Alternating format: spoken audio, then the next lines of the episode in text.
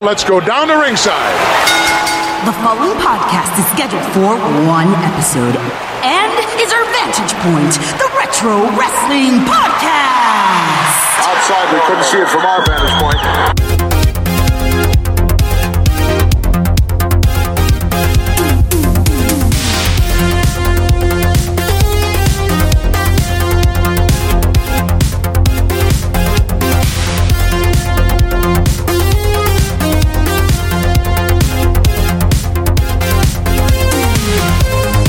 Hello, wrestling fans, and welcome to our Vantage Point, the Retro Wrestling Podcast. Thank you so much for being with us here for episode number 136 here on Monday, July the 1st, 2019. We're here, of course, to romp you through the world of retro wrestling. Hope your summer's going well so far. As always, I'm Joe Murata. That is Michael Quinn. How you doing, Michael? Howdy doody. Well, Quinn, a new month is upon us here. It is now July, second Wow. half of the year. July. Is Yes. it the 4th of July? Well, coming up soon, a few days there. Independence Day here in America, if you will. Hacksaw Duggan Day. Yeah, Hacksaw Blood Duggan Sport Day. Duggan That's Day. right. And folks, thank you for uh, independently choosing to listen to us here for uh, episode number 136. As always, we'll have some great topics in store for you as we romp you through the world of retro wrestling. But before we get to any of that, just want to remind you if you have a Twitter, you can follow us there at OVP Podcast. And you can also email us at OVPodcast at gmail.com. That is OVPodcast at gmail.com. But the best place to interact with us in a social media platform, if you will, is over on Facebook, Quinn. Yeah, facebook.com slash social media. Yeah. Very basic website. Very easy. It's the easiest site on the web. It's got a search bar, right? Okay. And you type in our Vantage Point dash Retro Wrestling Podcast and then tubes and stuff. I- Yeah. Things happen. It's, it's complicated underneath, but Right. easy on the top. so, you know, all the stuff happens and we get your request. Yep. We allow you to join and boom, you're in. You can Kaflooey. post all you want. You can post all you want. You can post about the old wrestling, uh, any topic really about it. You know, we don't just talk about the WWF. We'll talk about WCW, ECW, E Smoky Mountain, the territories, anything, even current, even Japan, AEW if you want to talk about. But we focus on the retro wrestling. And our focus is also about having a fun community, the middle school lunch table, if you will, of retro wrestling I groups. hear they Lynn. call it that. That's what they call it. That's what all of the people are saying. Um, every single person. everybody, they ever after every post, it just says dash middle school lunch table. Exactly. But we do try to uh, encourage people to have a fun time there. This is not about tearing each other down like you find on the rest of the uh, IWC or the WrestleNet, as Quinn coined The a couple of weeks WrestleNet. ago. Yeah, That, that's the WrestleNet. real. That's the new name. That's folks. the new name.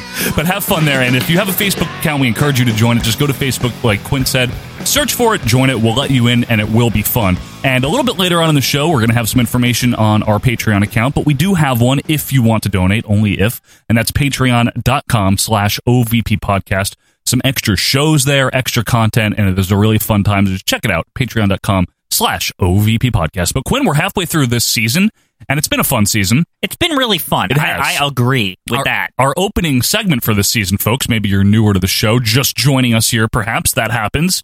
We've been taking questions from the fans, uh, two at a time, two every week we've been taking. They're not necessarily hypotheticals. I don't know what to call them. It's basically called should they have done This, something, right? yeah. yeah, should they have this? Should they have pushed Samu? Yeah, exactly. Maybe they should have actually. Yeah. And it could be something that did happen and a fan wants to know, you know, should they have done this?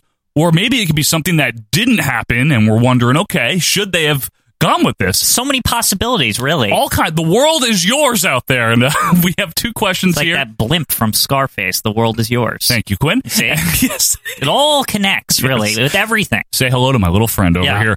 But we've got a question here that was actually asked by two different people, so I thought we definitely have to answer this one, Wow, Quinn. two different people. Yep, and those two peoples are uh, Jamie Wallace. Uh huh. and the Italian Filippo Festuccia. Whoa, straight from Italy. Straight from Italy there, Mr. Parmesan himself.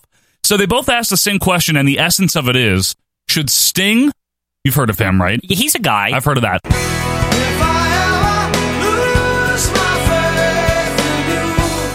Should Sting have jumped to the World Wrestling Federation in 2002 instead of TNA? Now, first of all, was it the World Wrestling Federation in 2002? I don't It remember. still was. In May was when the name changed. The World Federation yeah, of the World Wrestling. Federation Yeah. before it became the World Entertainment. World Wrestling Entertainment. Get the F out. Secondly, yes. Okay. Uh, Yes is my answer as well. Uh-huh. Let's background that a little bit so people understand the context of the question. You heard of Sting. We talked about Sting. Uh, he wrestled in, in the WCW. He was in and the then Vince WCW. owned his competition. exactly. Sting obviously made a name for himself there. The reason people knew Sting was because of his work in the NWA and then WCW. Feuded with Flair in 88. That really put him over. he was good. He was I, one of their main people. I really like the Stinger. he was their main guy uh, besides Flair before 1994, you know, up to Right. about 94. And then he, I mean, he was their main guy in 1997. I'm not going to relitigate that, but he was. Yeah, even Like, though he didn't wrestle, he was, Yeah, you're right, yeah. until December. But he was one of their main stalwarts uh, in much the same way that a Shawn Michaels Yeah. or a Bret Hart was for the WWF he was throughout just the a 90s. very solid wrestler. Maybe Very not the popular. greatest of all time or anything like that, but you know, like a top babyface guy. Right, Oh, a well-rounded, well-developed character that the fans always liked. Right. right. I'd say He consistently. was always popular, Always. regardless of turnouts to certain matches Oh, yeah, or I whatever. wouldn't like worry he was about that. always very popular with Yep. the fans. And very much near the top, if not at the top in Right. WCW. So on the last WCW Nitro in March of 2001, uh, Vince McMahon was on that, as we mentioned here. And Sting and Ric Flair had like the farewell Nitro match. Flair was wearing a shirt, and Yep. Sting was uh, still the crow Sting, kind of, but he was happy version or whatever it, it was just right? like we're leaving version. Like th- Yeah. th- there was no like storyline. No, that no, match no. was just out of nowhere. It was, just, like they literally were like, "Well, it's last night. Um, let's start with how we opened the show. Let's the first end with how we episode started, was main evented by Sting versus Ric Flair. So Yes. they said, "Why don't we kind of round about this? bookended. yeah, Yep. Sting defeats Ric Flair here on the final telecast of WCW Monday Nitro. Vince McMahon, while he did fire a couple of people, like Jeff Jarrett, he didn't bring in Lex Luger. There were a few people he didn't bring in. And then there were a few people that he couldn't bring in, such as Kevin Nash, Scott Hall, Goldberg, Right. Hulk Hogan, because they had contracts uh, through Time Warner that didn't end until 2002. Now, Sting was another one of these people right. that did not come to the WWE because his contract was with Time Warner until March of 2002. So in March of 2002, you'd think, well, Hogan's here now, right? Mm-hmm. The outsiders are here. Mhm. Steiner would be coming in a little bit later. Goldberg Yes. would be coming in. It would only make sense that Sting, Steve Borden, would come into the World Wrestling In Entertainment. fact, I wasn't even thinking at all that he wouldn't come at the time. I, was thought he like, would. okay, so like we have to wait because the the WrestleNet says there's contracts or whatever. right, right. Um, and okay, so I guess you know Sting obviously would be an automatic, Right. Like, where the hell else is he going to go? Right. Like, well, that place would be TNA, you know, Jerry Right. Jarrett's company there uh, that founded in 2002. And Sting would actually, to his credit, I guess, be a main star there for almost the entire run of TNA until now, he left. It wasn't. Did he go there in 2002? Because I remember it being a little bit after that. I remember he be, not doing anything. He for did a couple, of years. things uh, on the independents. I don't remember the year that he went to Right. TNA, but he did go there. He went to TNA in 2003, so you weren't that far off this time, Taint Squeezer. From what I understand, Quinn, he did negotiate with the WWE, but just ultimately wound up not going there. I don't know why. Let's not worry about why. Yeah, I mean, my guess is that they told him it wasn't going to be like as important. Obviously, which, because understandably. yeah, even though like he should be, he's fucking Sting, but right. And he was still young. I'm not, you know, normally I get on guys being really old, but it would have been a lot nicer for Sting at age 42 to come into the WWE and lose to Triple H instead of age 55 and lose to Triple H, you know, Right. like he Wow, wound up was, doing. He was 42 by the by Yeah. 2002. Wow, I didn't know he was that old. Yeah, he we- never came off as really old to me, even in the mid 90s. He was about the same age as Scott Hall, Kevin Nash, all those guys, you know, Okay. Bret Hart. That's so weird. I just I always thought that he was like even in TNA. I'm not joking. Like even in TNA, I just thought, oh, this guy might be in his like early 40s, but that was by the time he came to TNA, No. which was a little later. He was so, 42, you know what I mean? 43. Yeah. But here, from a fan perspective, I absolutely wish he would have gone there. I'm sure you do too. Because think of the matches that we could have seen. oh yeah, First and foremost, Sting versus Stone Cold Steve Austin, uh, right? Sting versus The Rock. Sting versus The Rock, the mythical Sting Undertaker, even though they're not nearly the same character, but whatever. even though everyone tries to equate I know them. they're not, but I, I also think of them like as the phenoms of How their is respective companies. Sting His- a phenom? because he was like that spooky crow guy. Like it, I don't yeah, know, a rip like, off of Raven, you mean? The Sat in the Rafters? Yes. Okay. Eh, that's Sting not- and Raven is more of a Sting dream and Raven match. coexisted at the same time, so they're I not a know. rip off. they could have fought, fought each other too in WWF. Raven's more of a rip off of like Kurt Cobain or something. not Rad Radford yeah, though. yeah, not Red Radford. Rad Radford. Red, red for Eddie side. Anyway, uh, so Sting, Sting and Shawn Michaels. Oh my God, that would have been great. I even I would have. That would've been you know- good. And I, you know how I always make fun of both of those wrestlers. I would have Yeah. loved to see that. Sting, Kurt Angle, but they're both younger. Well, they fought in TNA. Anyway, Yeah, I so know, it's That, that cheap. ended, we ended up getting to see that. as Cheese always likes to remind us. Yeah. Sting, Kurt Angle. Sting, Kurt Angle. But Yeah, that that was- was, that was their biggest names. But they were old as shit by then. Yeah. Uh, but imagine like a younger version of that. Sting versus Voldemort would have been good for its time. yeah, I'm sure Sting versus Chris Jericho. Sting 'Cause versus that definitely Jerky? didn't happen in WCW. It didn't, right? Yeah, yeah, you're right. Because Chris Jericho was in the cruiserweight division, so Yes, he was. So, from a match point of view, hell yeah, I would have loved to see Sting in the WWF. Let's talk real quick here about how do you think they would have handled him? He wouldn't have been world champion, right? Because Vince is vindictive. Vin- I can't see Vince is short for Did- did- vindictive. Vince didn't like some people in WCW, but he liked others. Like for example, he loved Goldberg, Well, because he can make money on Goldberg. right? And I, I actually think if if Sting had come in in 2002, I think Vince would have seen the dollar signs right there and would have given him some kind of world title run. Maybe it depends Yeah. what world title. Maybe True, they give because him they the big split gold the belt brands then, yeah. because they're like, a good oh, point. Sting with the big gold belt will be like the old days, right? Well, I guess you're right, Quinn, because in 02 is when they did the brand split. Mm-hmm. In 02 is also when Austin walked out. Remember Right. in like June or something, he wouldn't come back for a while. Right. So there would have been a spot for Sting, you think? I, I definitely think there would have been a spot Right? for him. Yeah, Because Triple H was one of the big. Fa- who else was there? Michaels had just come back in Yeah. 02. He wasn't even full time yet. The other thing with Sting you have to remember is when you get Sting, he will commit to whatever company he goes to because the same thing happened with TNA. He was like, "Well, I signed to this, so I'm going to wait till like it's over." It was pretty a much. long Yeah. time he Like, was in not that TNA. TNA has ended, but I'm, I just mean like the end of like he could possibly Be wrestle there anymore. anymore? Yeah. I would have loved to have seen it. And you know that, guys, that I'm not the biggest Sting fan, but hell yeah, if they're bringing in all the other WCW guys that they did, they brought in DDP, Yeah. Booker T. And the other, the other cool Sure. thing about all this too is that, like I said, with Sting, when you get Sting, you're getting Sting's going to stay with you. He doesn't go anywhere. Let's stay where the money is. He right? only You're went, gonna get he paid, only had to he'll be leave. 'cause He would have been with WCW for the rest of his life had it Probably. not fallen apart, right? Probably. So if he signed with WF then, I imagine he would be till with WF till he couldn't wrestle anymore, right? there.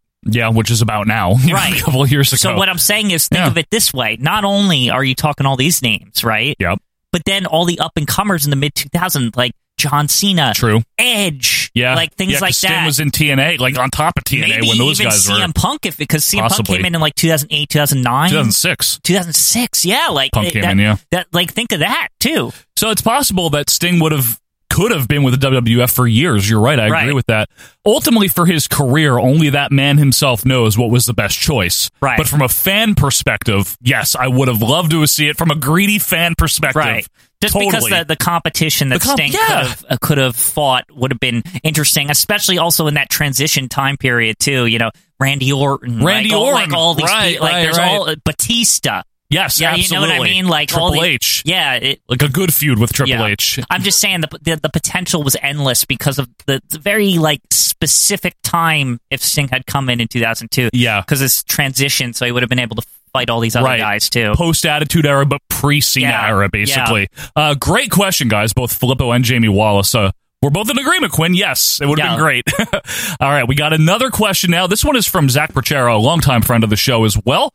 He wants to know, Quinn, should Diesel have dropped the WWF title earlier than Survivor Series 95? this is a tough one for me. Um, Okay. I personally think no. And the reason is because I don't know if there was anything better. I agree. Like, I'm gonna like go I with- look back at '95. I'm gonna and go I, I with was you. talking with you about this before the show. Yeah, and, um, pre production meeting. pre-production meeting, and I, I actually recently watched some of the the Diesel stuff, specifically the Diesel stuff in '95. And listen, I know 1995 sucks ass, but There's some good stuff. other than about, I'm thinking like Mabel. Like that's probably the worst thing in his entire run, I but don't like even know if it is, Quinn. I think the Sid feud is worse.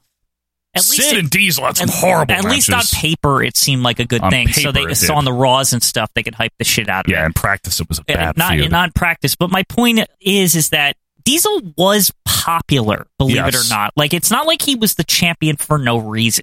no, I mean Vince. Let's backstory this one. Yeah, yeah, just to, sure. to be clear. And I agree with you. I think they should have just kept it on him until Survivor Series. I, I thought it was a great one year reign, and it ended at the right time. And and to Bret Hart too. I mean, it was Yeah. a great great way to end it. it was a good full circle, right? Yeah. So Vince obviously put the title on Diesel in November of 1994. Diesel's real breakout was Royal Rumble 94. It was good. because he eliminated seven guys.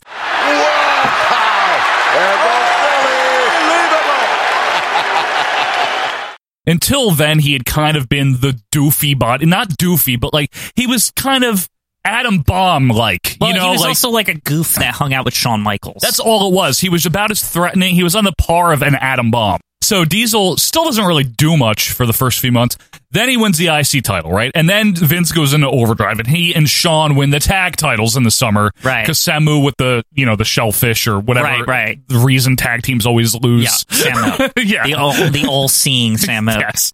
So Diesel and Michaels have the breakup angle designed to- to be hit, to make Diesel the face. It works, And that people looked- are into it. Looking back, that was really designed so WrestleMania 11 could work. Correct. That was that was the idea, right? Right. Is break them up now and have this big long build up, and it's like when are they going to fight one Right. on one, right? And they basically, Vince did something that worked 10 years earlier, 11 years earlier. He had the current champion lose by dubious means. th- In this case, Bret Hart losing to Bob Backlund, Right. whereas in 83, it was Backlund losing to Sheik. Right. Fans are pissed off. They do the Hogan thing, and So, yeah, and at MSG, Diesel's the big replacement for uh, Bret Hart. And he who's- just beats the shit out of him in like Eight four seconds, seconds, yep. or whatever. and that launches Diesel. Great. Yeah. Now, immediately, Diesel is the smiling, like, he- his character, it, it wasn't At first, cool. It at wasn't first, cool. I would say about the time when him and Sean reconciled in the middle, May. he started to become slightly cooler, and then it just kind A of little. it got it got it progressively got Right. like he was just more of a badass. Yeah, by the end of the year he was. Yeah.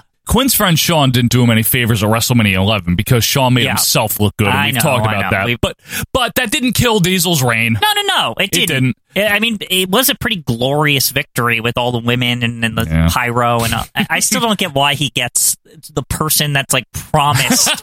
like, what Yeah, was he gets the point? Pam Anderson. What is the point of winning the Royal Rumble if Diesel just gets her because I don't know. he says so? It's not fair, is Yeah. it? But on paper, I'll agree with you, Quinn.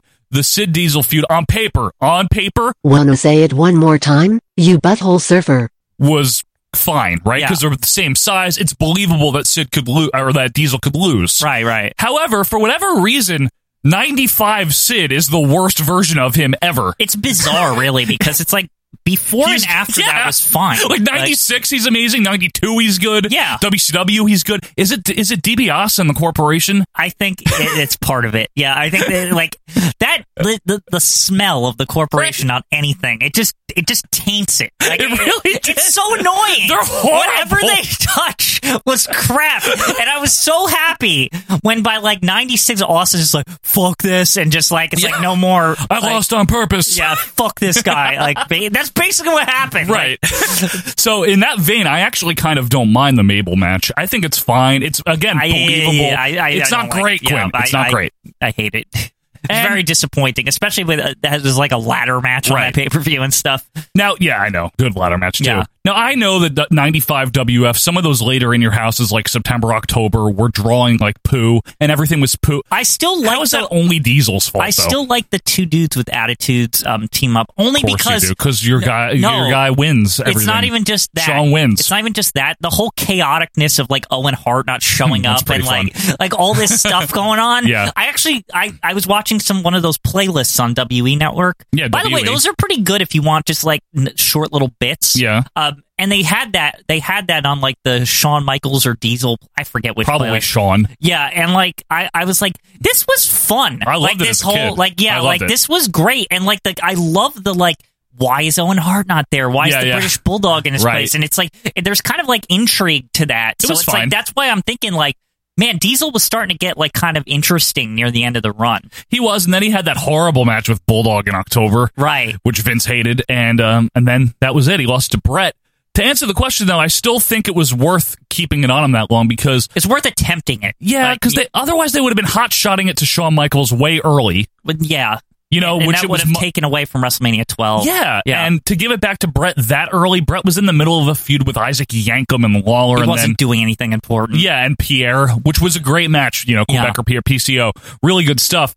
Yeah, as much as it looked crappy, I think it was a necessary evil to have Yeah. it on Diesel for the year, have him lose it at the same event where Bret Hart had lost it, right? Survivor Yeah. Series. And then he turns tweener heel, I love that. which made it even better for him. um, And I think also, um, if you're the WF, in general. And Right. they didn't know when they gave Diesel the title that he'd eventually go to WCW. No. But they were probably thinking at the time, well, if we give him it for a year, maybe we take it off him and he never really gets it m- much after that. But he's always like, he was the world champion. You know, Yeah. like that. They could use that forever. And, and I would have a feeling that if he had stayed, he would have gotten his hands on the belt again as a heel. I'm sure, but in I think it would have 96. been uh, a year or two later. Right, like yeah. I think it would have been much later. Right. You know? but do you think it was worth it to keep it on him a year? I do.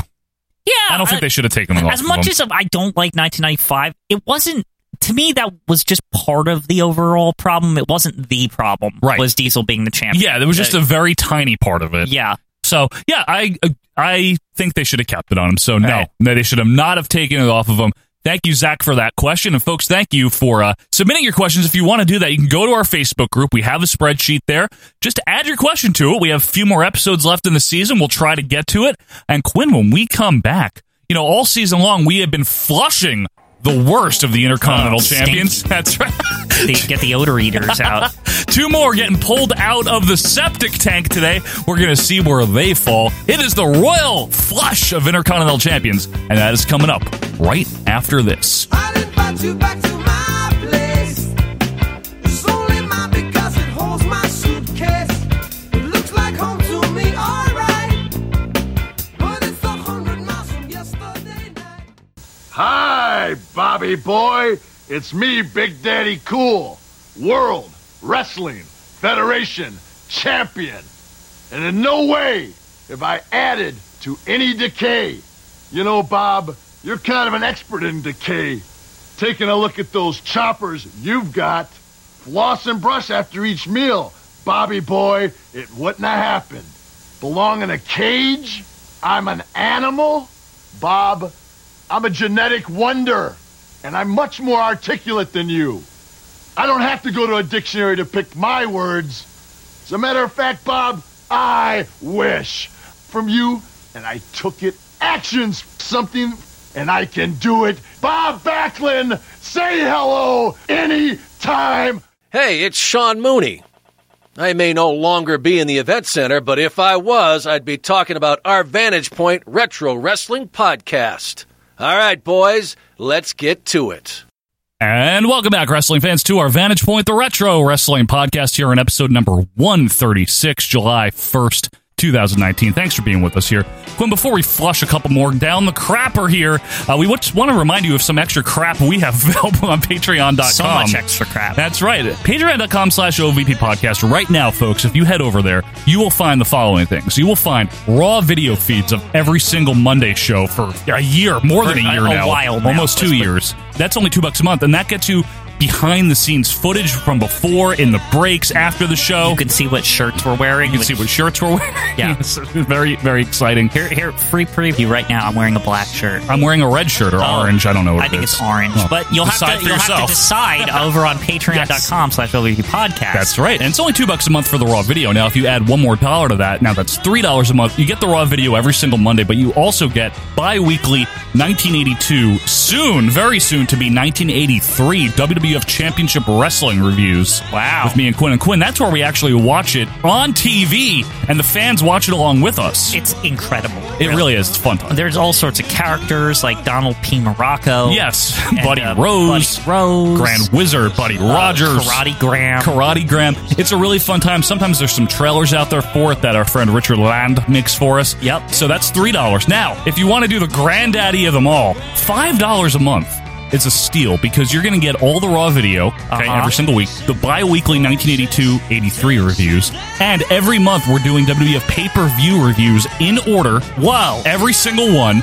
We are now up to WrestleMania 3. That was our June review. Some of you took advantage of our coupon that we had out Uh, for that. coupon, Yeah, yes. coupon. A voucher in England, I was told. Sorry, English fans. And a few weeks from now, Survivor Series 87 will be coming out. wow, Survivor Series Yep. 87. What a what a show that what a is. show that is. Jam packed, if you will. I 20 recall man that has tag. a lot of hunky dunky man. and there's in some it. hunky on that. Yeah. So that's a fully produced audio podcast, about two and a half, maybe three hours. It's a great time. Patreon.com slash OVP podcast. We would appreciate it if you want to at least check it out and think about it. We get it if you don't want to spend any money to listen to extra stuff. That's fine. We're not doing this to get rich, but we do believe that we give you great bang for your buck. There's a over lot on of the bang in Patreon. that buck. There's a lot of bang on that buck. That, Just- that's that's the byline of the Patreon OVP podcast. a lot of bang for your buck. so check it out, folks. Uh, Quinn, as I mentioned, we're doing the worst Intercontinental Champions this week here. This is a Who? royal flush. now these are voted by the fans, right, Joe? We didn't Yes. select No, these no, people. We don't pick these. No, basically what we did, if again, if you're new to the show, before the season started, we asked you, the fans, a list of your 10 best and 10 worst Intercontinental Champions of all time. We compile all the names and the, the 10 names that get the most votes, they make it to the ranking tanks. The tank ranking? I mean, it's all very scientific. Oh, That- that's in our absolutely. that's in the storage facility at the lab, Right, the, the exactly. ranking tanks. the ranking tanks. And uh, we pull out two names each week and we see where they rank. We alternate weeks. We do the royal rankings, which is the best, and then we do the royal flush. Now, this week is the flush. So here's who's currently on the list of the four. It's four of the worst Intercontinental Champions of all time. Number one right now is Test. It was a test. This is really. only a It's test. only only a test. Now, number two is JBL, who I think avoided being at the worst spot simply because of his custom muscle. Custom muscle, yes. That- Charlie that- Haas. It saved his ass, really. Honestly, it did. number three is Texas Tornado, Kerry Von Erich. Yeah, he's a he's sure a thing. And number four is Ahmed Johnson, who I am determined because I like Ahmed, but he was voted in. I am mean- determined to keep him all the way at the bottom as the best of the worst. To be fair, Joe, his reign was very ill fated. I like Ahmed I Johnson. know you do. I'm But it's just saying. science. It's science, It is folks. all about the science. I'm sorry, Joe. We are scientists. We are wearing lab coats. We have clipboards and beakers and shit like that, and, we have microscopes. the beaker, the, The actual Muppet you- beaker. You, know him. so, without any further ado, why don't we go down to Howard Finkel for the royal flush? Sure. Ladies and gentlemen, it is now time for the Royal I'm the newest Continental Champion! I'm gonna be you, and no one gonna come save the sorry car. When the Texas Tornado says something, he backs it up. It's Mr. Ass, the premier, the primo, the perfect ass. Tonight, I'm gonna show you once and all, once and for all, it was no fluke. As is written in the book of Ezekiel.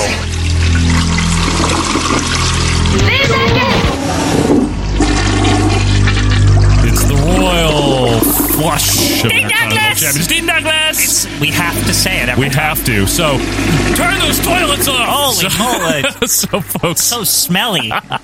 As we mentioned here, this is the worst of the Intercontinental Champions. And again, Quinn and I didn't vote on these. These were voted by the fans. So if there's a name on here that you don't like, sorry. Yeah, it's not our fault. We um, didn't do it. We just rank them. We're just the rankers, damn We're it. just the scientists in the lab. That's we, we, it. We don't pick the samples. Right. That's- the samples are provided. Right, the fecal matter is provided Yeah, to yeah, us yeah. here.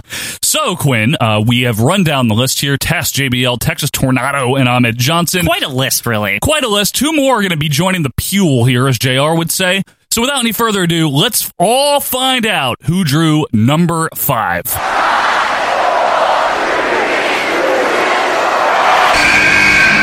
Don't treat me like a woman. Don't treat me like a man. Okay, Quinn, I'm confused because I'm not supposed to treat her like a woman or a man. She's so neither. Just treat According her to her. Just treat her for what she is, right? I think she's a woman. It's China. No, she's definitely a woman. Now, China. Again, if you have a problem with this, we didn't vote for. her. She got Hey. brought into the tank Now, of the worst. Honestly, in this case, though, this is a pretty notable bad world. It is. Intercontinental Champion. It is. Like, it's just because it's so dumb. Dumb. Like, it's just all of it is dumb. It's not like it's a good run or anything. So, China. You've heard of China. Yeah, China. Now, she came in in 97 with Triple H. Right. Immensely popular. Very, and because what she was kind of revolutionary for WWF because she was a bodyguard, a female bodyguard for a pompous asshole wrestler. It was great. right. A chicken shit heel. Yeah, and she did his dirty work basically, uh, Right. in more ways than one, if you know what I'm saying. Yeah, and I mean, this was, you have to remember, too, this is a time when the female characters were not physical. No, Um, no, no, no. I mean, there was sensational Sherry before that, but I mean, she wasn't like, they would talk about China like she's an Amazon. Yeah. Like, you know how JR would say it. She's Amazon. Bark Gun weighs 270 pounds. yeah. Mark Gunn weighs 270 pounds. Sherry was an eternity ago in WF terms in '97. Right. That was Nobody a long remembered time her, ago. really. Right. China did a lot of punching, a lot of ball shots, a lot of helping out of Triple H, and then She eventually looked DX. impressive, though. Oh, she did Yeah. definitely. I mean, steroids will do that, right? Yeah. They will make you look very It's impressive. true, yeah. But she eventually uh, turned face when DX turned face, and for lack of a better term, she feminized herself. Her look, I mean. And that's not It- derogatory. She I did think they do wanted- that. I think that she and She. both of them, Well, I- probably her.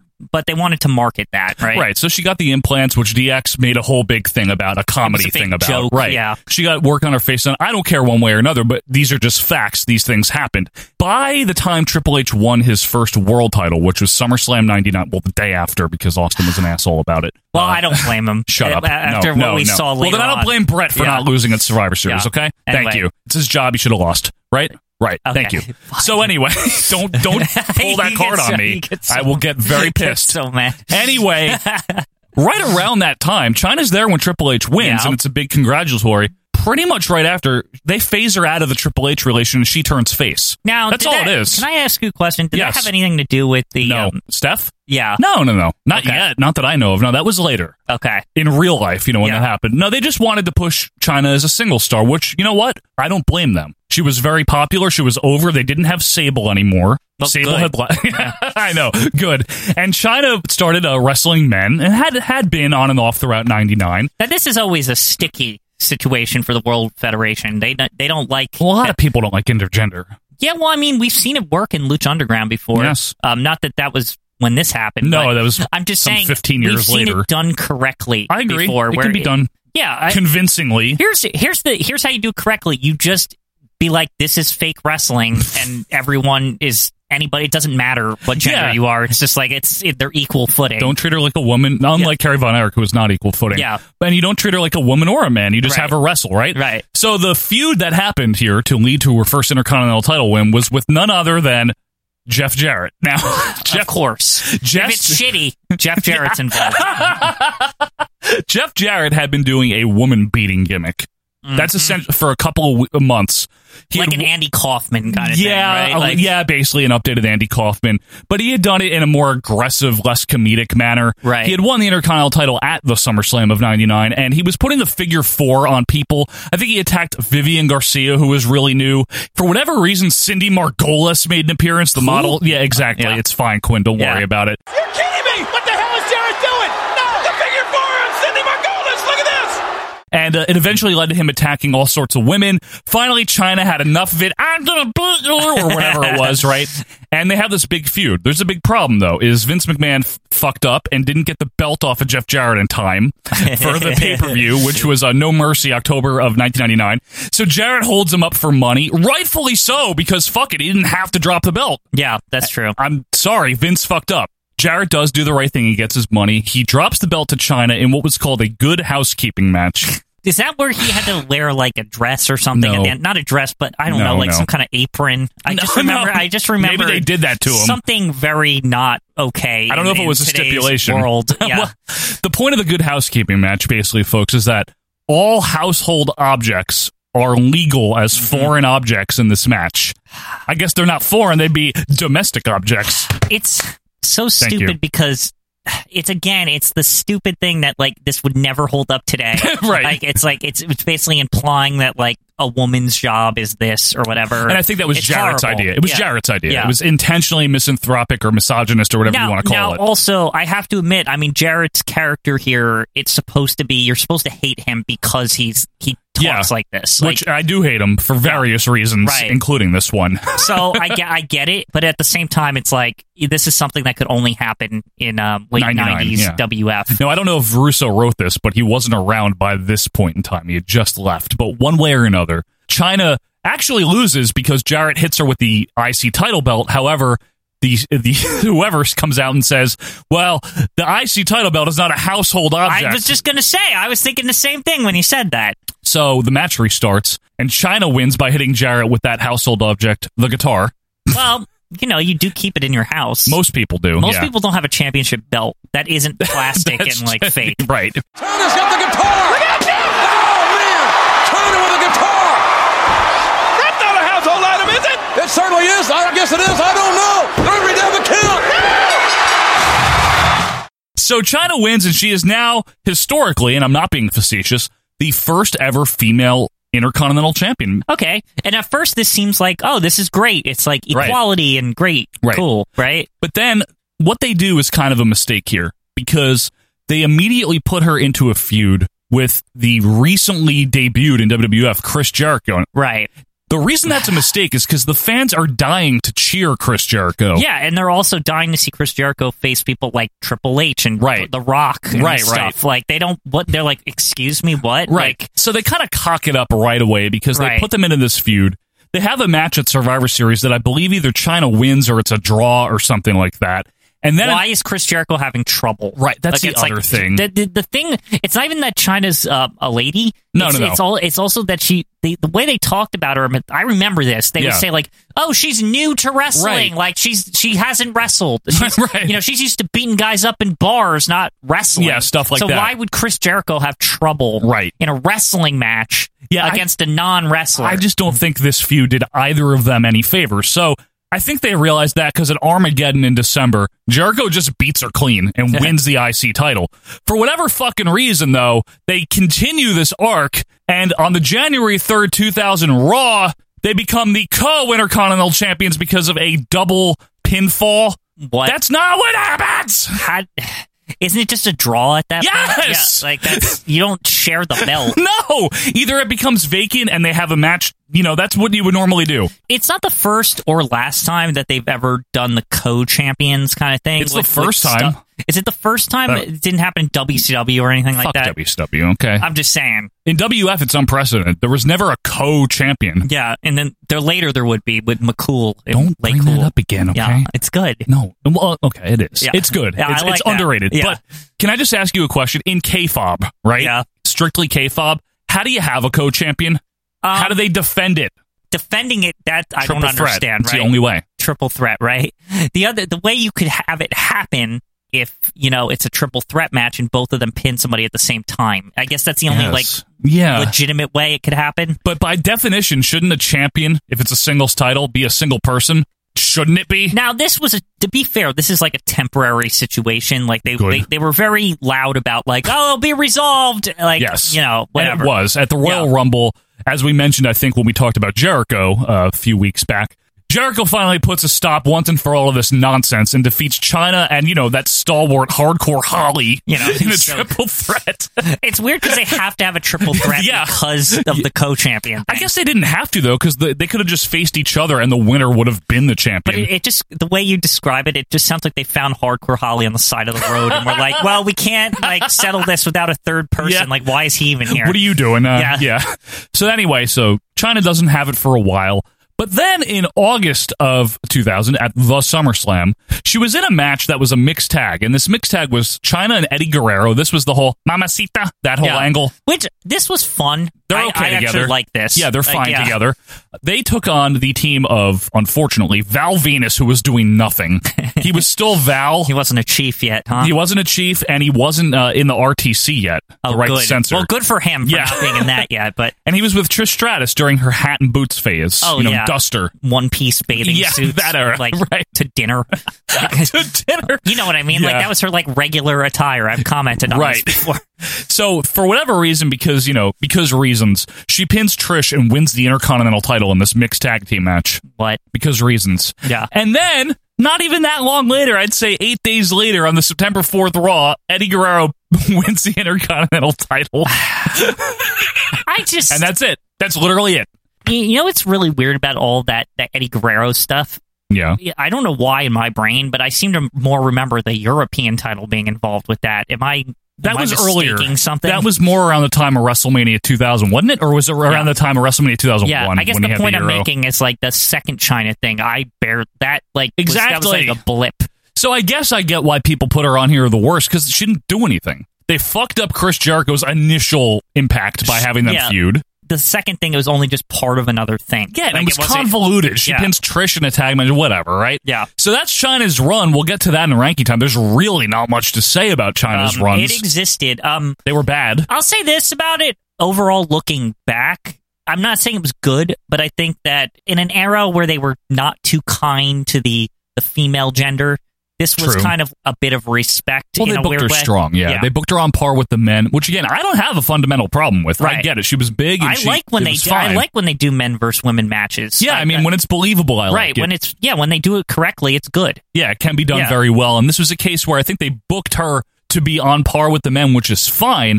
I just don't think that her Intercontinental title runs, if you want to even give them that, you know, description, Yeah. we're good. They didn't do anything. It's like, oh, we want China to look really good here, but the whole like while it's made to look she looks good, the whole situation is really stupid. Correct. So it's like it hurts it overall. the co-champion thing really hurt Yeah. it. Yeah. Having her feud with a guy that people wanted to cheer for because it was Why- written. Like if you wanted to do this and you wanted China to look why not just have a one on one feud? Right. Because then both could look good. The problem was is that it was Jericho. I think that was Right. the wrong person because he wound up stealing a lot of her heat because he's Chris Jericho. He was Yeah, new but it there and they also wanted to hurt. cheer him. It also hurt him too Yes. because it was like I don't know. It was just uh, everything just about it was awkward. ill fated. I didn't like it at the time. Did you? No, because I I didn't- well, it was mainly because I was just annoyed that I, I want I waited all this time to see Chris Yes. Jericho be in WF, And he's this doing is what this. he's doing. He should be like in the upper mid card, like and not China. And they eventually reset that button in 2000. You know when he had the Right. Triple H feud, they fixed it, but it was just not a good way to start his run, and it was not good for her Intercontinental title run. But Quinn, we have another name to pull here, so why don't we all find out who drew number six?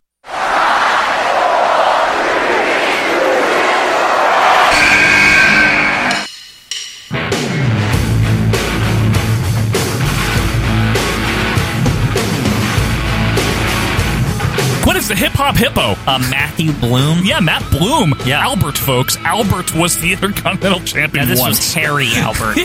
um, he was no longer a prince, though. yeah, that he Which is- lost his He princedom. lost, lost his prince, the artist formerly known as Prince Albert. Yeah. Uh, he was just regular Albert here. This was post uh, TNA. which Post stood- TNA which Albert. stood for Test and Albert, not anything else. No, not no, not total Yeah. nonstop action. Yeah, Not, not, um, the and other not, thing. Not the other thing that we won't say here because we're so fucking G rated. yeah, You know, yeah. It's the most G. we it's don't very cuss. G. We don't. It's very. G.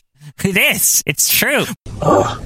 It's very G. Very G, huh? It's loaded. We don't need to cuss on our podcast to Yeah. sell records. Yeah, it's true. Fuck. Fuck. So Albert, he had an epic feud, and I'm not. I'm almost. I'm only. I'm only kind of being sarcastic with Kane now. How is that epic? they had a good match once? It's Kane in like 2002 or He's whenever. good. Oh one. Oh, right. sorry. Let's roll it back though. Albert comes in at the end of '99, I think it is, when or early 2000. Yeah, '99. He was with Draws. Remember, This he Albert, was the Pearson guy. this Albert fella. Um, when Yeah. he came in, yeah. I I know this is going to sound really stupid. I maybe I just made this headcanon up. Oh, but I'd like I, to was hear like, this. I was like, I always thought that he was like associated with like how Test was with bands. Like I thought Albert was like a bouncer or some shit like that. Now his.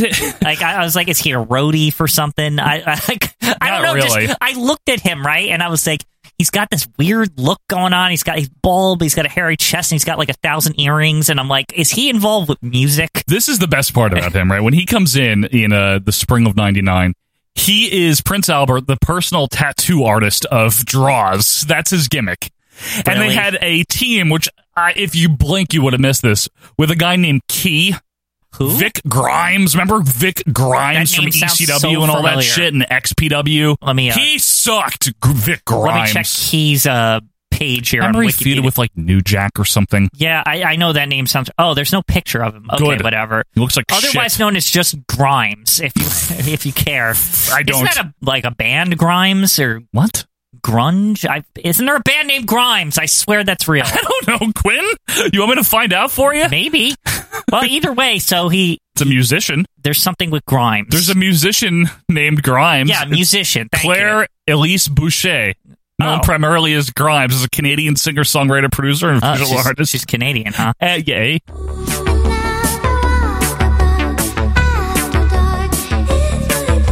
Anyway, back to Albert here. But obviously, once Draws got injured, Albert needed something else to do, so they put him in TNA, Test and Albert in 2000. Not, not that TNA. Not that TNA. or okay? not that TNA. Not the other TNA. Yeah, there's a lot of TNAs it could be. It's it's not the one you think. And then he was uh, teaming with Scotty Tuhati in 01. Yeah. I believe he became the hip hop hippo at the end of that so year. I love the hip hop hippo. It's a great idea. it's fine. It's fantastic. And he would eventually become become the guy that replaced like humorous or something as a trainer. He re- okay, so basically what happened is his humorous was literally like the worst. Bill it got to DeMott. the point where absolutely everyone that worked there complained about him. he's obviously not there for his, his wrestling knowledge or his ability.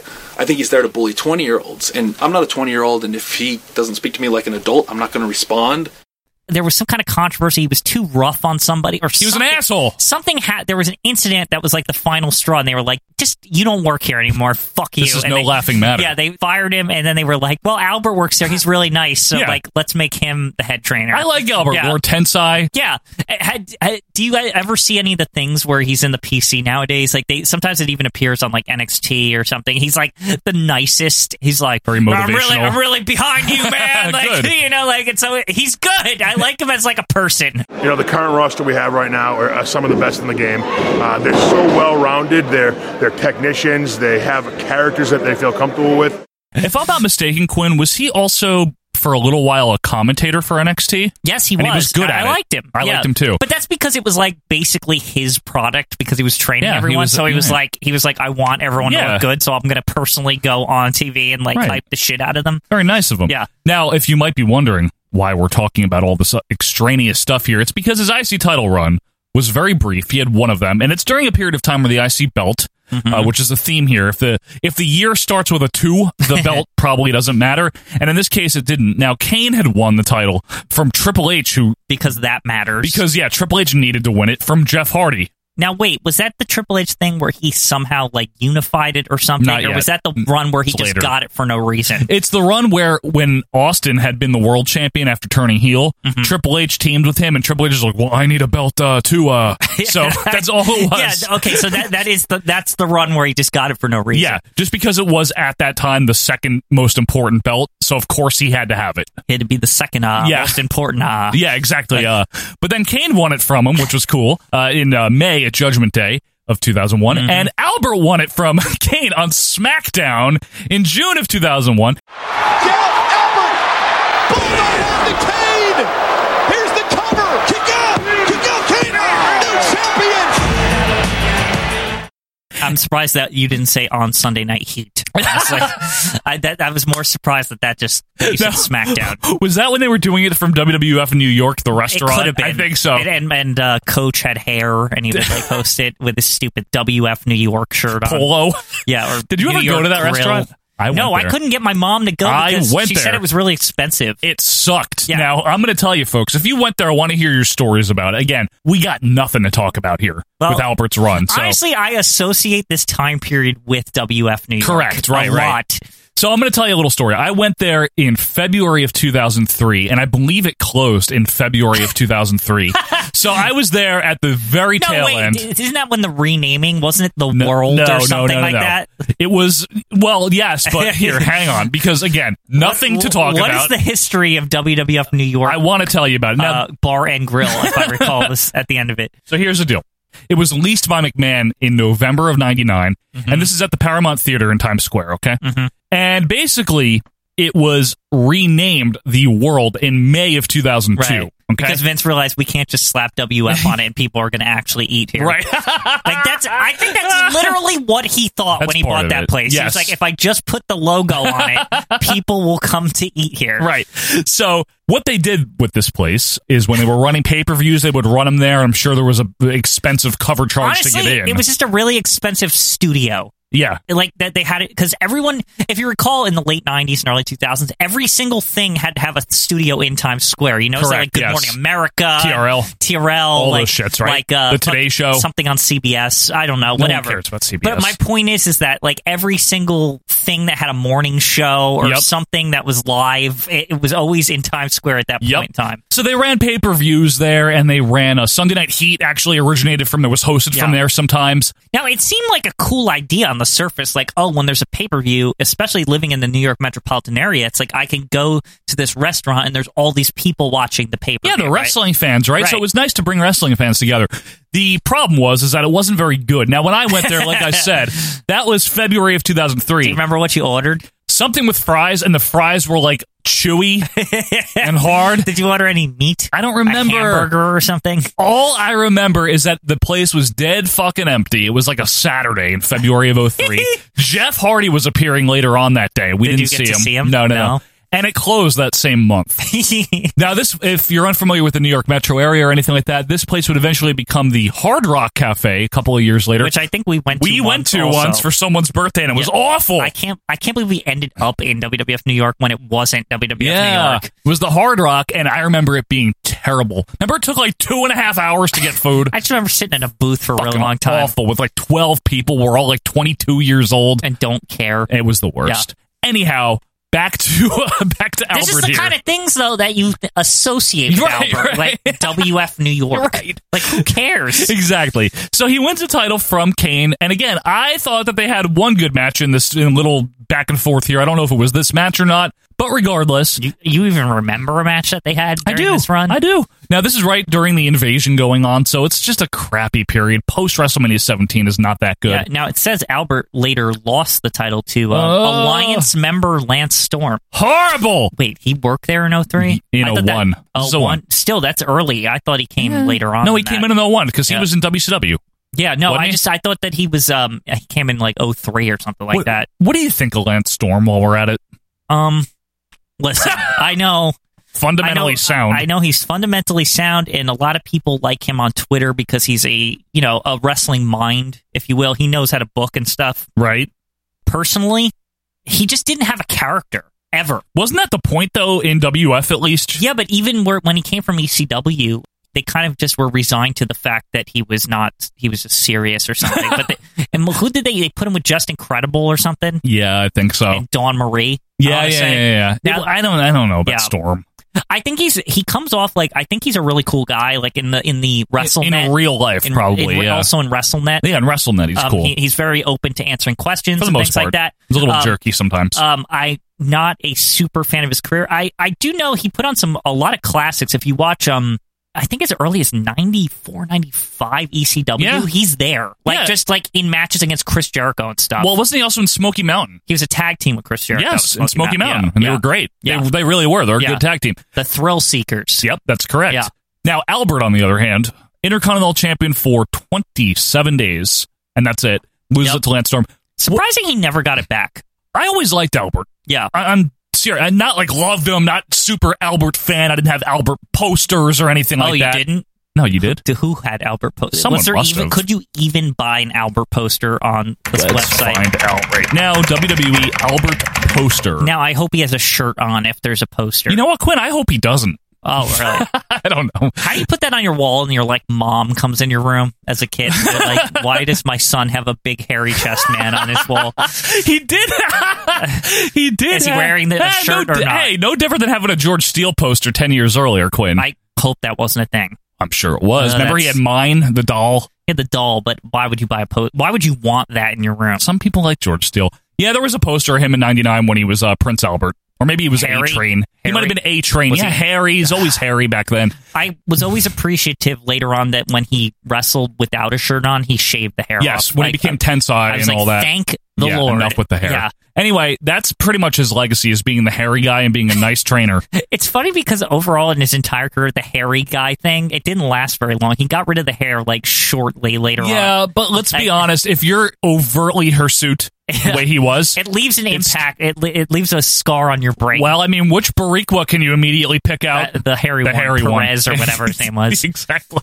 Miguel Perez Jr. Yeah. See, you know, it. can you even name the other The ones? other ones, you have no. to think hard, right? Jose. Jose Estrada Jr. Yeah, and uh, Jesus. Jesus Castillo, and Savio. I can't believe I remembered any of those people. But what's the first one you thought of? The hairy the one. hairy one, and that's what I think about Albert. Now it's ranking time, Quinn. Uh-huh. I know we've done our best to be in depth about these reigns here. these Been- very, uh, hey, this is top notch analysis for these intercontinental champions here. I Now, believe who, it who is. do we got going on here? Let's run them down here again just to refresh here. Number I one don't is even remember the first one now. number one is Test. Okay, Tet. number two is Yep. JBL, Yep. Custom Muscle himself. Yep, Mr. Num- Custom Muscle. number three is Texas Tornado, Mhm. and number four is uh, the big Johnson, Ahmed Johnson. There, Mhm. Okay. I want to keep him at the bottom. So Okay. I like Ahmed. We'll see. All right, where are we starting? Chinna, Wait, who? Chinna. China. Oh, China. Yes. China. Um, China. Hmm. So Triple H says Chin.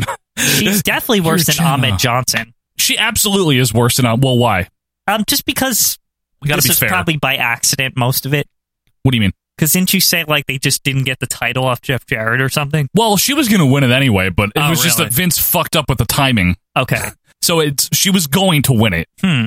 Well, Is I, she I guess- worse than I, Ahmed? I guess the point I'm trying to say is that the Ahmed Johnson was well intentioned, and it seemed like it would be good. It's just, it's more just because he got hurt, right? Like that's like basically like yeah, and you can't really like fault that. I think Ahmed's is the most well intentioned here.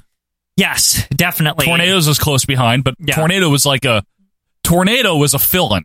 Right. It wasn't supposed to be him. It was supposed China to be was Buff at least Cake. intentioned. China was intentional. I mean, they were pushing her. The problem is that see, Ahmed got hurt. China, they p- booked her wrong. Right. She's got to be definitely worse than Ahmed in Texas. Well, then, I right? mean, here's the thing.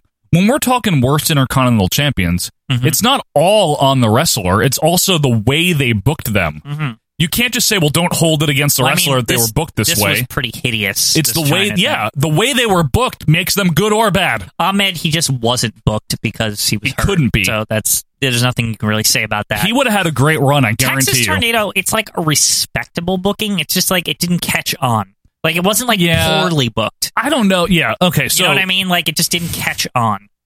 Yeah, China. Ugh. You know what grinds my gears about the China things? The co-champions. That part is the worst part. It really is. Now, Seriously, honestly, I can't say she's worse than Jubble. is she even worse than Tornado? Uh, She's worse than Tornado. You don't think she's better than yeah, Tornado? because I think Tornado, is, out of all of these, I really think even though Tornado's not like four, he could be because it's just, well, it was like an actual run. Like, you know what I mean? It wasn't nothing. Like, it kind of was- like Steamboat. yeah. It was it was Steamboat was eight weeks or something like that. But Right. at least it was a real run, With the Tornado, I think it was even longer, right? It was, three and a half months or Yeah. something like that. yeah. Defended on the house show loop. Right. And it, it's not like it was like, like disrespectful to the title or anything. It It's was like- just It's boring like Kerry and- Von Erich is a very respectable guy in that Right. time period. Like it's not like he's nobody. Okay, uh, you think China's better than JBL though, right? Yes. Custom muscle I mean, notwithstanding. Listen, is test test again. Test is was only existed so they could do that unification thing. JBL was the only existed so he could retire. yeah, win the Grand Slam and then retire, right? So like those are automatically worse than China. We, at least with China, they were trying to do something. Okay, I can accept that, Like, Quinn. Yeah, yeah. definitely. They gave her a push. It's just that once she won it, they fucked up who she feuded with. Yeah, that's basically it. And then they gave it to her again for no other reason than to lose it to Eddie Guerrero. Yeah. So China number three, right? I think that's fair. I think I agree with you with the tornado and Alma Johnson is being well intentioned. Yeah, and there's some. Well, I There's mean, some Johnson, s- there isn't I anything. know. But Texas tornado, there's definitely something there. I'm kind of surprised actually. Like Texas tornado is technically not. I know. It, him and Ahmed can almost go either one, Yeah. could be the best of the worst. Yeah, You're right. China's definitely better than JBL and Test because at least with China, there was a push, there was a story, there was something. No one fucking cared about JBL or test. or Test. Yeah. So China number three, that, Yeah. that easy? Okay, China number three. Okay, Yeah. fine. Now, Albert, Albert. what the fuck here? Because look, I don't even know. Like, I know someone. see, here's the thing: is like I barely remember this. someone said there should be a royal ranking of who cares. Also, like Yeah. a royal who cares. There should be, We- 'Cause- especially a lot of these, because it's like what. Like honestly, like how do, are these a thing that exists? Well, I think the thing is, Quinn, is that as we've mentioned, after '99, the title was flopped around between so many people, so many times in short little bursts. Albert is like the very definition of that. So is Test, right? Yeah. I mean, those two are Now- literally the definition now, of okay, that. I'm gonna I'm gonna say this right now. Say it Al- right now. Albert is worse than China, like without question. I don't even have to think about that. Like he has to be. Like Yeah. because there's like no he reason has this to be. happened. No, it's just like oh well, Kane didn't need it anymore or something, and and we maybe we wanted Lance Storm to have it later because we were like, what are we gonna do for August or something? Here's like what I- that, that's literally like like that that's that's like how that title worked back then. It was like But that's my we're problem gonna like with it. dedicate it to somebody for a month and then they're gonna move on to the next guy that we want. That's what I don't like, Quinn. Let's let's get under let's get into this for a Yeah. second here, right? Whereas whereas in the eighties and into the rest of the nineties, the title had a purpose. It was to build storylines, it was to help get people over, it was to create exciting feuds. What do you honestly think? I- And I don't know the answer to this. If you guys do, let us know. Mhm.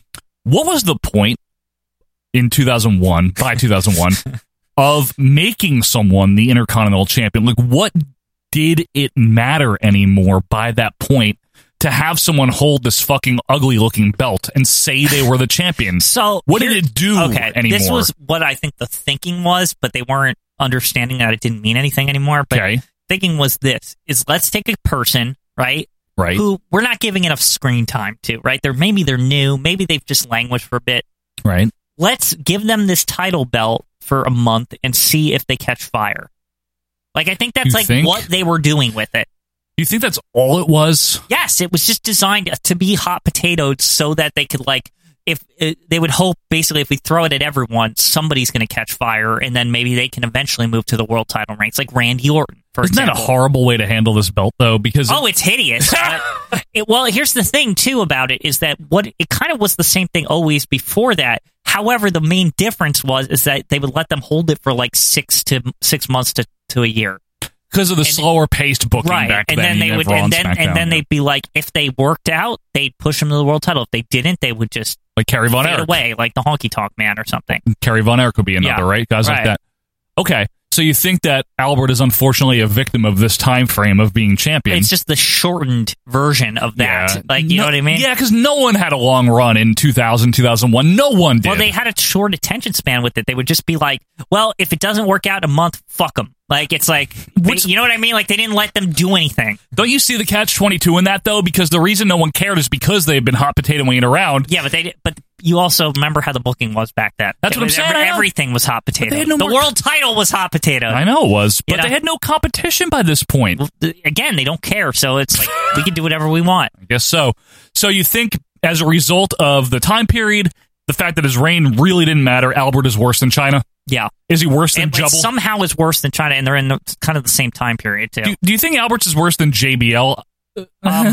At least is- he had the good Kane match. this is ha- hard because I think they're very comparable. Okay. Um, with JBL, at least there was a story. I guess. Like Albert, there's literally nothing. you want to make him number two then and put It's like oh, it's like a, it, it's literally a random Kane feud. yeah, but like- JBL's thing sucks too. But he's got custommuscle.com. yeah, you're right. Okay, he That- could be number three. You Ha- want to do that? when you get when it when it's between that kind of stuff, this nothing stuff, Yes. I think the custom muscle is really going to help JBL in the long run. Here Okay. on this list, like, and and the and the he, he gets fired or quits or whatever he does. It's like it's like oh well, we don't have to see JBL wrestle anymore. That's a plus right there. All right. So between Albert and Tess, we think Te- Tess is still worst, right?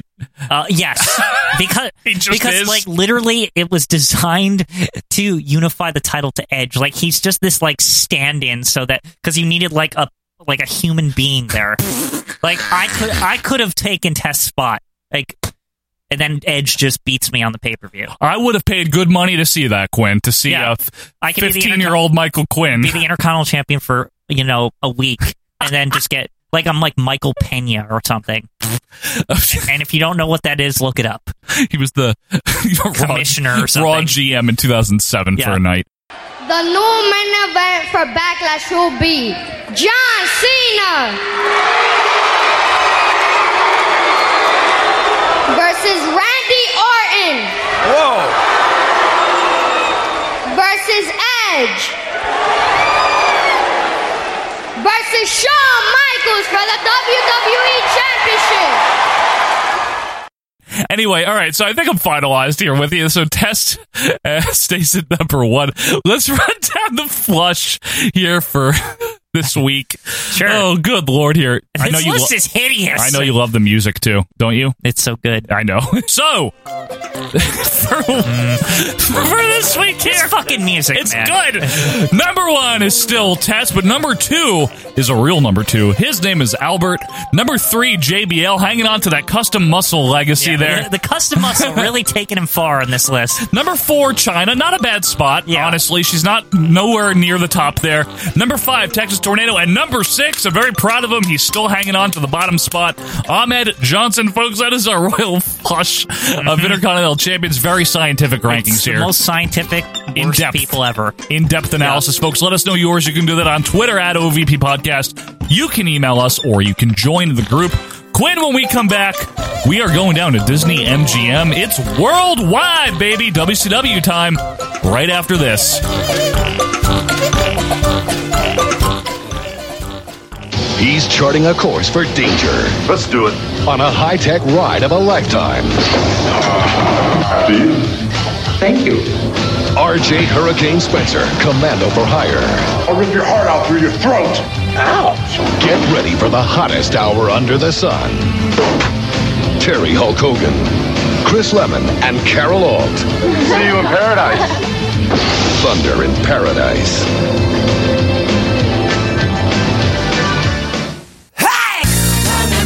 And now back to our vantage point, the Retro Wrestling Podcast. And welcome back, wrestling fans, to our Vantage Point, the Retro Wrestling Podcast. Thanks for being with us here. It's episode number 136. And Quinn, before we review something, did you know? And I'm, I can't remember if you know. There's other wrestling podcasts out there. I may know about this. Okay, I'll, Um, I'll tell you just, in case. Can you give me the rundown? Yeah. Now, folks, there are other independent wrestling podcasts that do similar things that we do. You know, they scrap through that independent podcast circuit. These are not the Blue Chew people. You know, No. these are not the Conrad people. Not yet, at least. Not yet, at Until least. Blue Chew comes a knocking, then everybody's like, "We need Blue Chew." That's right. So check out Three Friends of the Show, please. You can check out the Wrestling Podcast About Nothing that's hosted by two guys that have worked in the wrestling business, and they bring that perspective as insiders, so to speak, but they were also fans. So you're going to get a, a mix of retro, current, perspective. Really fun show. It's hosted by a referee that is definitely retired, Mike most Crockett. Retired person. Extremely retired. Yeah. And a current wrestler that currently wrestles in Ring of Honor. His name is the Brawler, Brian Malonis. Now, he is also known as the Wine City Whaler. Now, I want to note something on this show this week. He's got a new shirt out that says beer, beer, beer, beer, and get then it that. says more beer on the end because I'm confused because he's the Wine City Whaler. Yeah, I say he should have the shirt that says wine, wine, wine, and wine, more wine, and more wine. Get on it, Malonis. Yeah. But really, check out the Wrestling Podcast About Nothing. Good show. Great guys. You know, we know them. We've been on their show before, and we actually got to meet them. And they're really great guys. Check out their show. It's the Wrestling Podcast About Nothing. Another guy, Quinn, that we met, he has a show, and he has a show that comes out on Thursdays, and it's very critically acclaimed, of All course. the critics they're talking about it uh, Yes. around the world. Um, That's right. Global phenomenon, Global really. phenomenon. Um, phenomenon. even. phenomenon. Yes. Uh, Famitsu magazine gives it 10 stars or whatever they do over there. Sushi X was very impressed. Sushi X was super impressed with the last episode I heard. and that is an episode of Greetings from Allentown, hosted by one quirky fellow that we met. Uh, his name is Peter Winson, and he hosts a really cool romp through the world of retro wrestling in a different way that we do, because he will take a single episode of something, anything, 80s, 90s, whatever, but he'll talk about so much other stuff that you'll forget you're listening to a wrestling podcast, and that's actually kind of a good thing the way he does it. It's Greetings from Allentown. Check it out. And also, if you like your retro wrestling with a trucker hat, check out Book in the Territory with Mike Mills because they truck through those territories, Quinn. I They mean, got- they, are, they have all the grits. Uh, They have so much grit. They have coleslaw. Yeah. Don't forget the coleslaw. barbecue sauce. Barbecue sauce, barbecue hat, all sorts of great stuff in they the go southern to high vein. school. Yeah. They go by a swimming pool.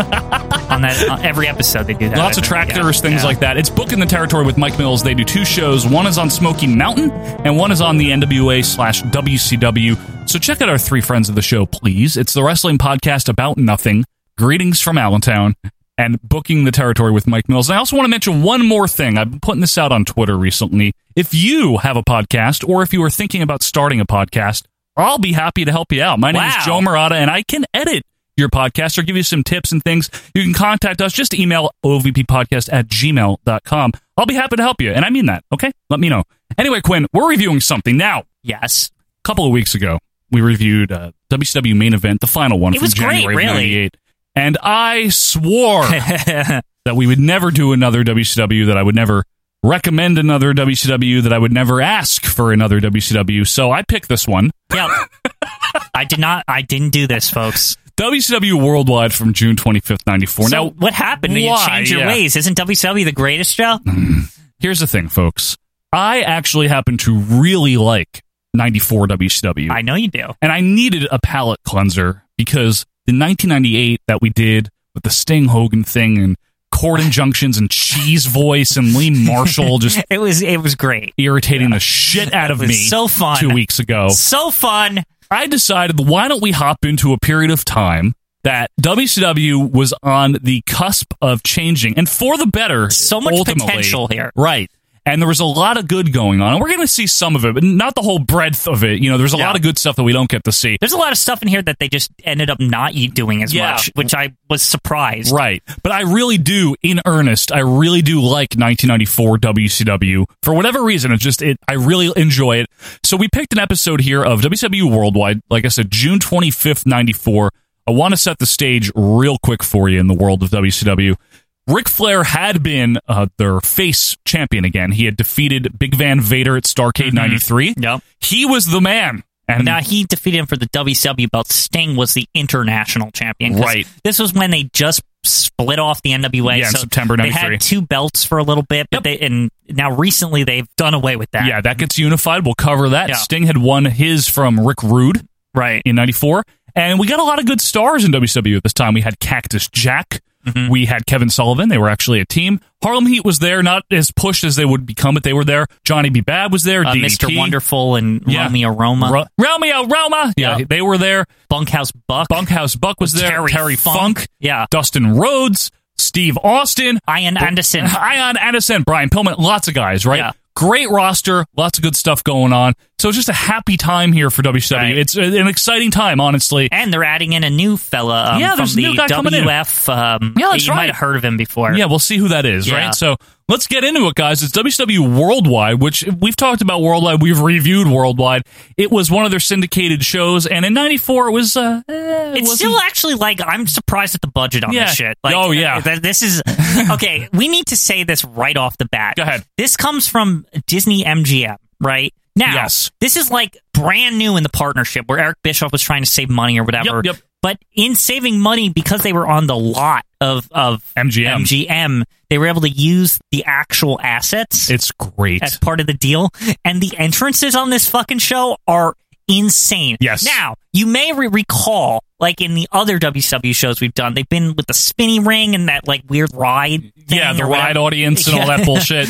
but this is like right before that. Yeah, this So is th- great. Literally, the ring is on like the back lot It's of, awesome. of, of Disney MGM. Yeah. It's incredible. They're and outside. you'll wait till you hear about these entrances. Yep. You're not going to believe this shit. It's it's insane. It's great. So Yeah. here it is, folks. It's WCW Worldwide, June 25th, 1994. We get the classic Worldwide theme to open with a shot of that Disney MGM Yeah, Quinn. There's a very WCW versus the world video game style like graphic. Like that's like the, Yeah. the title card of the show. It looks like it. You're right. And then that fades into another graphic which looks straight out of the HBO feature presentation from like the 80s style like where it's like zooming in over like a claymation like like fucking I know what city you mean, or something yeah. except it's Disney World That's instead right. and, and the like fake man's Chinese theater that they had. Like you know what I'm I know talking exactly about. what you mean. Yeah. Uh, Tony Schiavone, the A announcer, that's great, and Jesse Ventura welcome us. Tony Schiavone, Jesse the Body Ventura this past Thursday, Clash of the Champions, the Hulkster Hulk Hogan made his intentions known that he wants the WCW World title and he wants the Nature Boy Ric Flair. Well, I'll tell you what, the shoe seems to be on the other foot now, Tony. Wow, so this show wasn't always Scott Hudson and Cheese like farting around in like a nothing studio. No, isn't that uh, Yeah, great? It's great to have amazing. good announcers here. Uh, Jesse, by the way, is dressed in a very stylish gray suit, Quinn. Yeah, he looks like a politician. Oh wait, Uh. Oh. yeah, he actually was uh, the mayor of. Munchkin City. What what is he the mayor of at this point? As the mayor of Munchkin City, Monsoon. No, he was the mayor of Brooklyn Park, Minnesota, I believe. Ah, and Brooklyn Park, but in Minnesota, in a- not Brooklyn. Not no, the not Bro- Brooklyn. oh, that Brooklyn. Oh, that Brooklyn. And he would eventually parlay that into becoming the governor of Minnesota in 98. Quinn, he's bald here, except for a very prominent rat tail on the He's back very of his head. He looks stylish, very yeah. stylish. So they throw us immediately, Quinn, to Hulk Hogan's signing, I've got to say, it's strange seeing '90s Jesse talking about Hulk Hogan, isn't it? Because he leaves like right after this, right? Uh, Like, September. Yeah, like Gone. very, very quickly, uh, because Hulk Hogan is like, brother, I own this company now. And Jesse's like, peace. Like, it's like, fuck this place.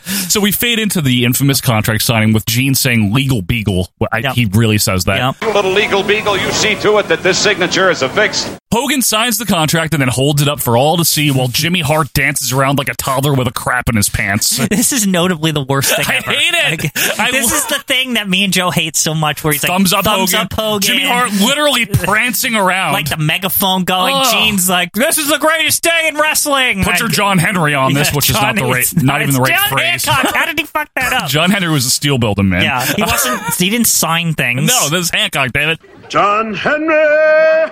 Hogan, of course, says it's the greatest day in his career. Shut up! Everyone's seen him take on all comers, you know. I want to puke.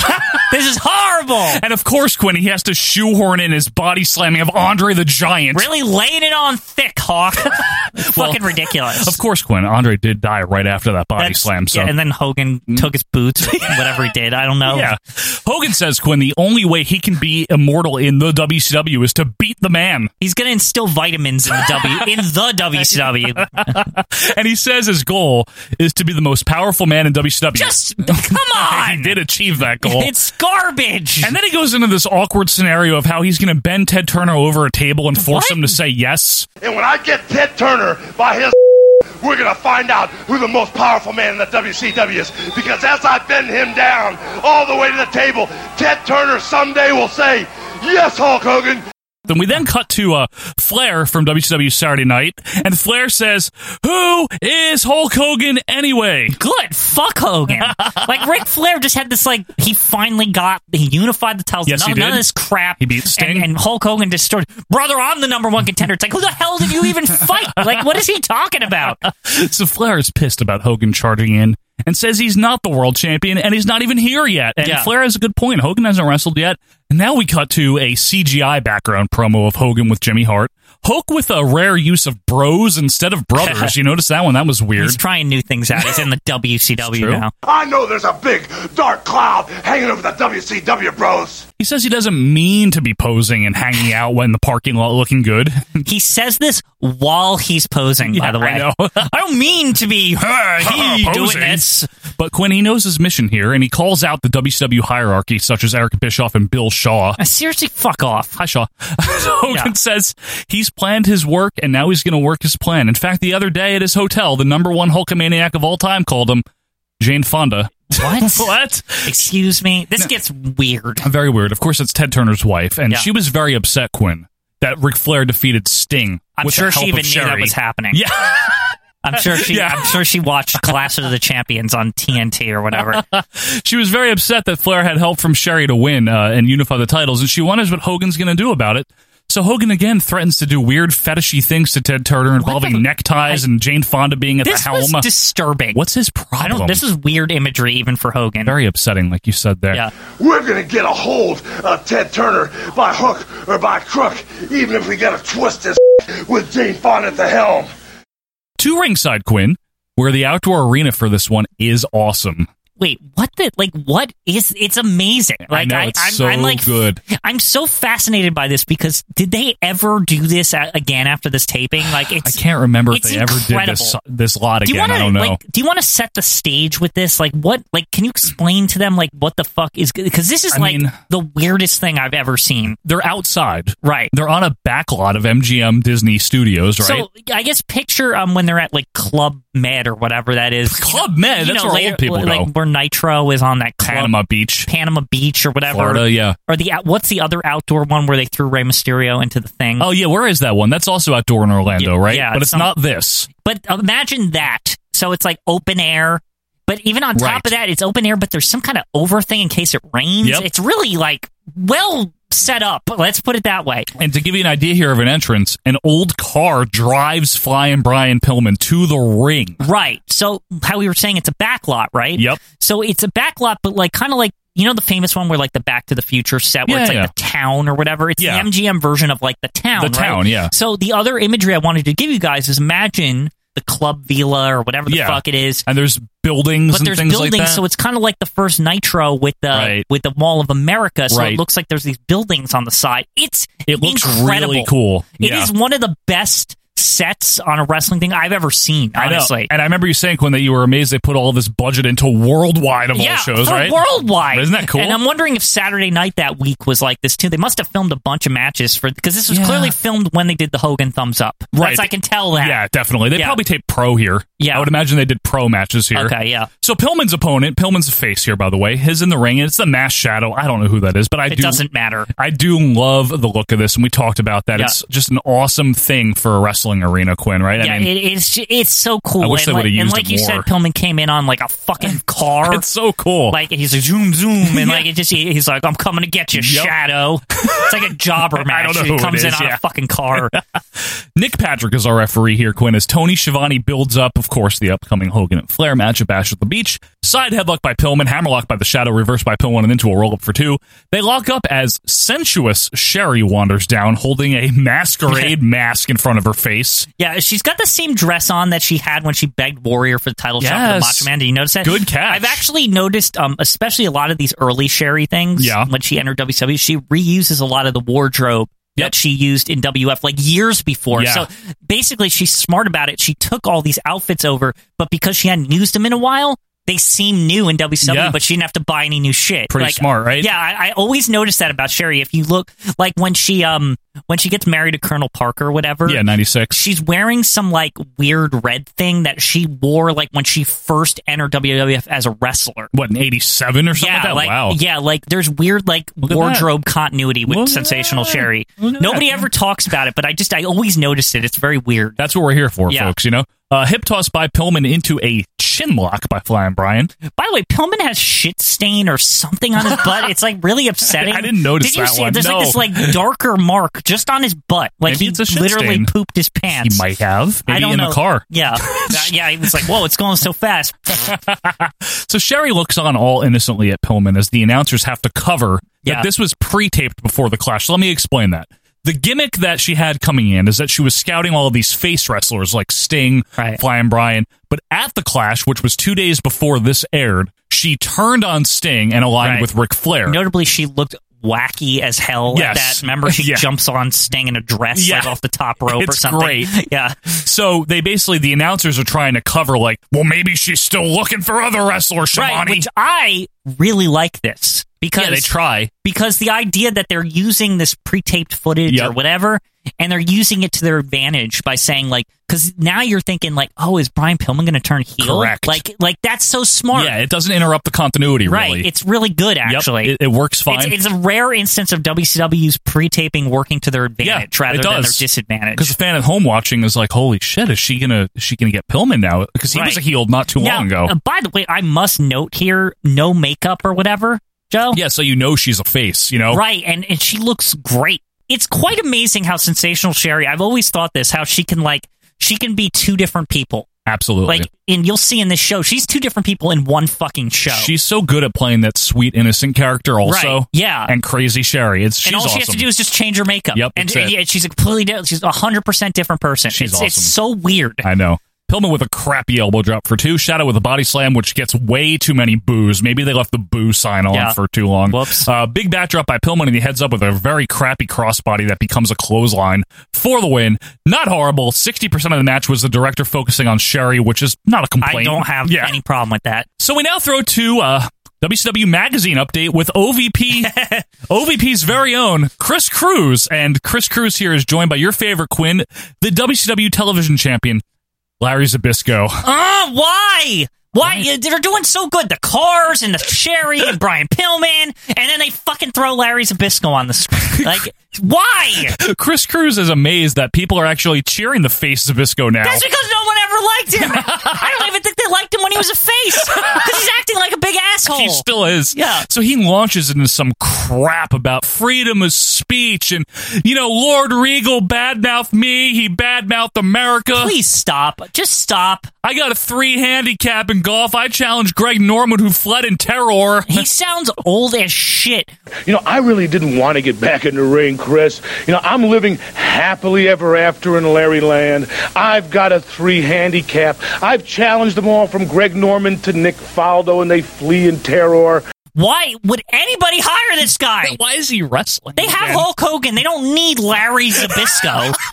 Tell him to go find a job in WF. Like seriously. Surprisingly, no mention of Bruno's yard, but he does say he's the greatest mat technician ever, and he was the world champion. Yeah, of AWA. Who cares?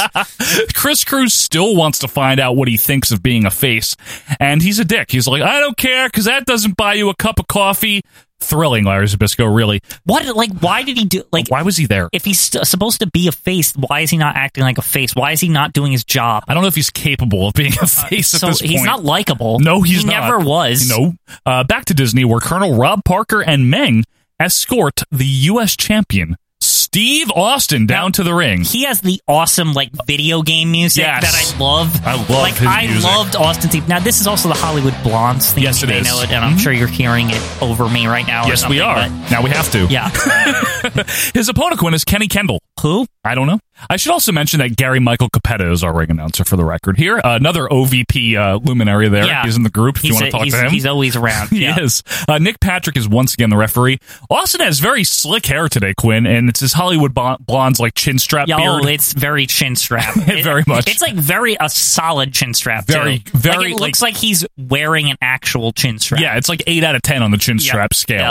In case you It- didn't It's know. very good. Very good. Lockup and Kendall pushes Austin into the corner. Another lockup, and now Kenny has a side headlock. Austin looks awesome, by the way, which should pretty much go without saying here. This is a very Buddy Rose style where Austin just keeps it competitive, but like not really. Yeah, all I know at what you the same mean. time. You know what I mean? Yeah, because we're referring to like Buddy Rose and these 82 squashes that he would do. He would give the jobber some offense to make it look like a competitive match, but Right. you, you know that, That, that Austin's other guy really has in no control. chance. Yeah. I mean, this guy's name is Kenny Kendall. Like, you really think he's? It's, it, it, should have been like Len, Lenny Lane or whatever. yeah, his it's the name same is. thing. Yeah. Uh, big comedic sunset flip by Kendall gets two as Austin complains to Nick Patrick, and this is great. He's like, "This young man has got me by the trunks." that was good Terrific. because that was like right in the camera too. Yeah. You could like hear it straight up on the mic with Yep. the Austin like that's the bottom line Yeah, like, voice. Yeah, it's great. This young man has got me by the trunk. Greco Roman, but Austin lands a boot and pounds away. O'Connor roll by Kendall gets two after he reverses the suplex attempt.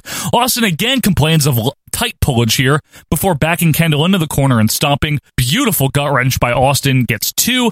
And then the Hollywood and Vine, which is an inside toe hold, gets the win for stunning Steve. Good name for a finisher, by the way. I had no Good name. Uh, idea he had that. Dumb finisher, though. And, It's dumb, but the name is good. You know, I hope one day he gets a better finisher, Quinn. Yeah, maybe. uh, maybe he will. I- hopefully. Now you know it's surprising actually. Now that I think about it, Yes. remember in that rock match where he was using all these old holds? How come Yeah. he didn't use the Hollywood and Vine on the rock? Did he and we just didn't pick up on it? Maybe they didn't. They didn't call it by the name. Well, imagine if that's. I now I want to go back and watch it again. just to see if he used it. Yeah, Yeah. right. I gotta say too, we hear you know we get a replay here, and hearing Jesse narrate the replays really gives me like a 1990 vibe in a good I way. think I noted it on every single replay how like he just wraps it up with a bow every He- time, and it's like every match could be like a standalone thing. Like Yeah. it could be a YouTube video Yep. because like Jesse wraps it up perfectly, and you would end the YouTube video like right at the end of Right. Jesse's wrap up. Go back to replay. Boom, there's a slam right there by Stunning Steve. And here it is, the Hollywood Vine right here. Hooks the leg, rolls back, turns the man over, applies the pressure on the leg. Here it comes and gets a submission. Quinn, uh, Tony Schiavone warns us that a little later we're going to be seeing the Swedish star Frank Anderson. Oh, excuse me, who? Frank Anderson. Who? Not Arn Anderson. Yeah. Frank Anderson. But now we go to Mean Gene at the Bash at the Beach Control Center. He has glasses in case you care. He mentions, Quinn, that we do have a new unified world champion, Ric Flair. Mm-hmm. Finally, the international world title, the big gold, was merged into the WCW world title once Right, and for right. all. Yeah, but of course he tries to hint that Flair won't be champion long because Hogan's here. It's like, fuck. I know. Why do you have to Immediately. take it? Like, Immediately. he's so disruptive at this point in Oh. time because like WCW has like is starting to like m- things They're are in a great groove. yeah things are moving around. It, it's like a, it's pretty good program Listen, actually. I'm happy about WCW. Right, yeah. that should tell you it's something. very rare. I And, like, know. it- it's like Hogan's just coming in and he's just like he's Ugh. just taking an axe to everything. Right. You know? Like, listen to this card so far for the Bash to give you an idea. Right. U.S. champion Steve Austin versus Ricky that Steamboat. sounds like a five star match. right. Tag team champions Cactus Jack and Kevin Sullivan That against sounds pretty, good. Wonderful. Uh, right? Minus Baby Arm and Romeo, but. Dustin Rhodes and Iron Anderson taking on Terry Funk and Buckhouse Buck. in yeah, a that- match where you know Iron's going to probably Yeah, turn he on fucking does. Dustin. Yeah, it's I gonna didn't go even. well. I don't even remember this pay per view, and I feel like that probably happened. It did. Right? Yeah. That's exactly what happened.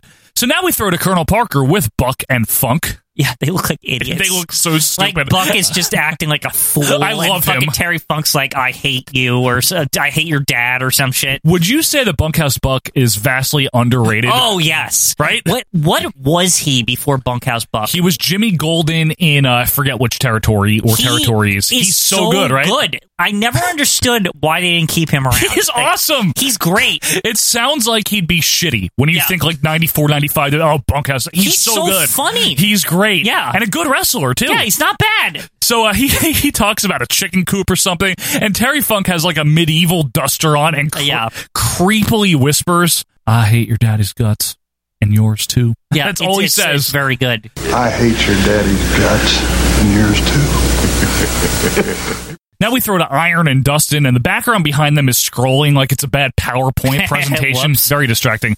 They say they're going to win or whatever. Arn's good, you know. Ar- Arn's promos are always great. Always, Yeah. right? He could be talking about nothing. Arn's Oh, yeah. just such a gripping talker, Arn he Anderson. is. He, he sucks you in. Like I, I don't even. I think when I was watching, I was like, zo- my eyes Yeah. were like, I was just like, I don't know what it is. It's Fantastic. Like, it's like a fucking lullaby or Yeah. something. You just want to like pay attention to what he's saying. Yep. Excellent promo. Back to Gene, who hypes up Hogan Flair again, of course. Order now. Yeah, really. Now, I keep okay. So this whole show, I want to ask this question. because Please. This whole show, they keep going back and forth. About, Yes. They're saying that. Like, Okay, good, They're good. saying that like.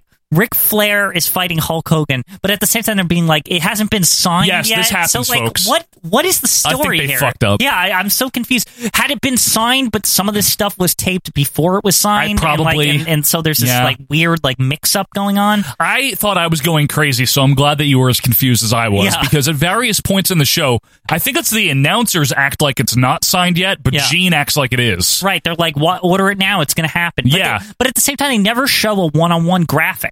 No, Like, it's very what's confusing. going on here? Ultimately, it did yeah, happen. there's so like promos later, like Flair's like, I'm fighting you, Hulk yeah, Hogan. exactly. It's Like, it's like what? very confusing. Yeah. Back to ringside though, Quinn, where Frank Anderson enters to very 80s music. Yeah. I don't know how to describe it. His opponent is Mike Thor, who looks like Greg the Heroin Valentine here. I love They're WCW.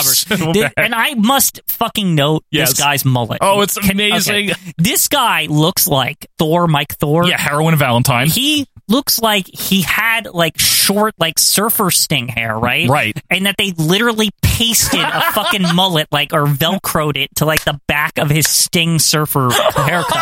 like, it's unbelievable how weird it looks. It's really, really epic. You're Yeah. right. so, uh, locked up by the Swedish Anderson, who is kind of like Jack Swagger if less people cared. he gets a weird roll up thing for two. the fans like boo all this rolling around shit. They're like, Yeah. they're literally booing both of them. yeah, I know. And I don't know or care who the ref is. Another amateur style roll up gets two. Frank looks like a moron, by Oh, the way. God. like that getup he's wearing. He looks even stupid. just like amateur style Yeah. trunks Well, or he keeps something. saying amateur, amateur. That's amateur. Sorry, Sony Sh- To- Shoni Shivani brings up how uh, Hogan and Flair have never locked up on a major stage, and I guess he's right, unless you count Madison Square Garden on cable major, which I would, but whatever. I mean, Well, it is a wasn't on major it stage. wasn't on a pay per view. no, but it's on TV. I think when he said to him a major stage is pay per view. he's just jabbing WWF. you know, like it's, they, it's like they why fucked didn't you up. do this on Yeah. WrestleMania? Which is like everyone's question. Yeah, I know. I, agree with, and for once, I actually like I know, I agree, agree. with Shivani, like Yup. being like, yeah, fuck them. Like we're, they're actually doing it at least. Like, like WCW had the fucking balls to be like, it's the it's not getting ho- low house show or Right. whatever fucking excuse Hulk Hogan right, made. right, right. Anderson with more stupid rolling around and shit like that. I gotta say, I like that from day one of Hogan entering until the day he left, he's the focus of all Tony Schiavone's commentary. It's true. It's true, folks. Rolling crucifix slam gets two for Anderson. Nice move. Still, I don't care. Me neither. Heroin time with crappy kicks, but Anderson quickly comes back with a half-ass drop kick and then a monkey flip. When he looks like Jean Claude Van Glacier, that's like the, I don't know how else to describe him. Northern Lights gets the win for Mister Anderson here that no one cared about, and he would leave shortly. Uh, now we get to see the indoctrination of uh, the big boss man. I've always hated this shit. Like, into the Guardian Angels. Can Yeah. I explain the background here? I didn't note it, but let me explain it. So, Ray Treller comes into the WCW in December of 93. He adopts the gimmick of the boss, which is literally the big boss man, except the one diff- two differences. well, they took the big out. they took the big out. Get the big out. For most of the run, he has a dark shirt because Right. he's supposed to be a cop. He's actually supposed to be a cop. He's a real cop. He's this a time. cop. He's Yeah. not a prison guard. Now, at Spring Stampede, which was in April, He fought Vader. Great series with Vader. All of- Fantastic. yeah, the whole year is good I- with Vader. Listen, B- Big Boss Man is really underrated, especially his se- his series of Vader is like one of the best things I've ever seen. Once again, more praise from Joe on WCW. I'm telling you, man, This- it's this is a so great good. time for WCW. It really is. But Commissioner Nick Bockwinkel got very upset at the boss at Spring Stampede for using his nightstick, so he said he's no longer allowed to be the boss. He's so, not the boss anymore. He's No. he has to be an employee now. but thankful.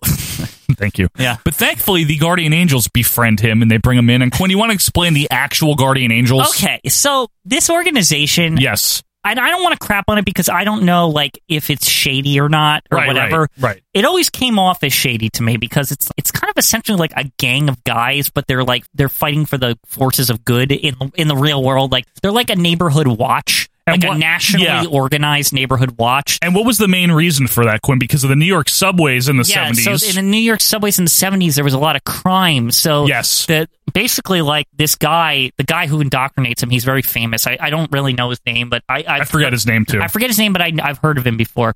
And basically, he had this idea was like, well, if the cops aren't going to like police the subway, we're going to fucking take matters in our own hands, basically. right? We're, it, they were essentially a vigilante group, which Yeah. is illegal, I thought.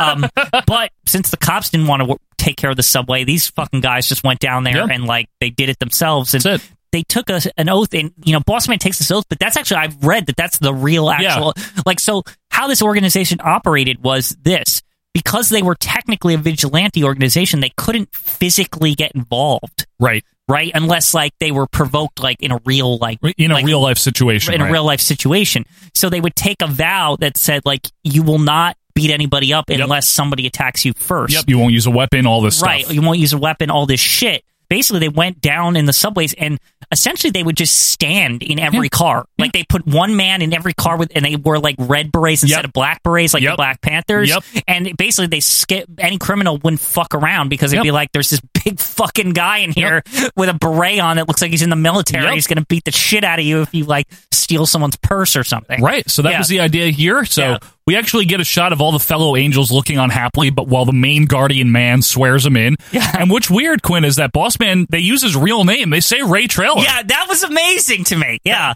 That's why, like, part of me instinctively wanted to check to see if it was real that he was really in them, but there's no way, right? Well, they Right? might have like. Right? what- I'm thinking. Okay, I'm thinking this, Joe. Was he really a This was Guardian probably Angel? a PR thing for Of the course. Guardian Angels organization. Yeah, probably. They knew there was this wrestler that pretended to be a cop or whatever he said he was. Whatever he is. And they're like, well, he's renaming himself. Why don't we get in there? And I guess, put right? Guardian Angels branding on him or whatever. Yeah. So he gets Yeah. his official uh, beret, gets his T-shirt and his frame certificate, and he Yeah. says he's very humble, very proud to be a Guardian Angel. So now we cut to ringside, where some new music for him cues up, and the new Guardian Angel makes his debut. Quinn, Now, I have to mention this because this is incredible. This is incredible use of the lot. He literally comes out of a subway thing, like a like the actual steps on Yep. the lot. I'm not even joking. Yep. I love this MGM it shit. looks great. it's so good, Oh. and it fits the Guardian Angels thing because I Totally. just told you the whole story about the subway. Yep. Although I have to say, he looks stupid in that attire. He does. he doesn't look good. I mean, the Guardian Angels, the whole design of their outfits is they're supposed to look unthreatening, Yeah, which is well- just weird to give a wrestler the un- yeah. like the Guardian Angels. There's literally like the reason they dress like that is so that people know that like no, these are the good guys Yeah, like right. on the subway, The red beret, the red- the t-shirt. white T-shirt, Yeah. yeah. his opponent is Brian Costello, who has a Buddy Rose type vibe going on. I don't know. super Yeah, just jobberific, pudgy, Yeah. and pasty. Pee Wee Anderson is RF, big shoulder block by the Angel lockup. Costello bails. Angel chases him out, punches him before heading back into the ring and landing the boss man slam for three. That was frickin' brisk. The highlight of the match was Jesse getting hyped about a bolo punch. I haven't seen that since Doc Crusher. Yeah, it's like sh- what? okay. I missed the, the the punch in the first place, and they didn't even Yeah, show I a know. replay of it. No. I haven't seen the bolo punch since the crusher. Uh, I gotta say, though, boss man has the physique of Gorilla Monsoon in a t shirt, though. he looks bad. It's not a compliment. It's before he lost weight and came back to WF. Yeah, because he, was thinner again in Yeah. '98. Back to WCW Magazine, this time with Mean Gene. Order the fucking pay per view, basically. That's like what the That's first it. thing he says. He hypes it up again, Bash to the Beach, and brings in Cactus Jack and Kevin Sullivan. It's weird seeing Sullivan as a face Quinn, like ever. Yeah. Really Although weird. this promo's good. oh, yeah. I no, it's really like excellent. this promo. Excellent. So Gene asks Sullivan what he thinks of Hogan coming in because God forbid we go a segment without bringing up Hogan. Sullivan's basic answer is he doesn't care because Dave Sullivan was jumped by Pretty Wonderful. Mick just looks like he's ready to get the hell out of here and go to ECW, Yeah. which is actually pretty much what happened. You know what I find weird about this promo is Kevin. They bring up Hulk Hogan or whatever. Yeah. and like he's talking about Evad immediately, Yeah. who would become Mister Hulk Hogan Ugh. fan. It's like oh, it's just a that. weird association. either foreshadowing or coincidence. Either Yeah. way, it sucked. So Sullivan now launches into some story about finding big rats at a junkyard and he'd stab them. I love Kevin Sullivan. yeah, he's this is very Jake the Snake esque. I must Yes. admit, he makes talking about rats captivating somehow. Right? it's a Like, good. It's a good promo. And this is what I like about Sullivan is another guy like Jake where the, his promos are so good that you don't really need to see Sullivan wrestle. And that's not ups- I'm not trying to like insult his Yeah, yeah, yeah. wrestling. I or know anything. what you I'm mean. just like he just seems scary. Yeah. Like you know what I mean? Yeah. Like there's something off about him. even as a face, Right, even Even- as a face, and it's like it's like I wouldn't want to fuck with this Right. guy. Like it's like it- it's like because remember he did the devil worship stuff. Yeah, and, it was like, his whole gimmick. yeah, so it's like people really, you know, he's done interviews like now that he's much older where he said like people legitimately thought that that Oh, that like, was he- real. that was real, and he would like get people that would come up to him and curse him out. And, like, Really? they were like upset. They were like, "Get out of here, devil Damn. worshiper!" Like, yeah, like Pretty intense. yeah, like he had a rough time when he would travel in the in the car uh, around the territories back Damn. in the day. Well, Yeah. one of the downfalls of being a wrestler with a gimmick like Yeah. that, I guess. Uh, Gene says we're out of time, so Cactus doesn't get to talk. Boo. Yeah. Because it's time for our feature match, Quinn. It's the Armstrong brothers, Brad and Brian. Wow. Yeah, I swear they all had this music by the way until 1998. Yeah, they all did. these Armstrongs. now, it's weird seeing the Road Dog here. This is very weird. but these are the two best Armstrong kids, even though Quinn repeatedly called Brad a schmuck in his He notes. is. No, he's not. He's the good one. I, they're all whatever. No, Brad's the good one. I know there's good ones and bad ones, Joe, and I'm not saying Brad isn't. But Brad's good. here's my thing with the it's Armstrong. Steve and Road Scott Dogg are is the bad. only good one. But did Brad ever win a fucking match? yes. Be honest. He had a push in the early 90s. Will you stop it? Mm-hmm. Bradstreet?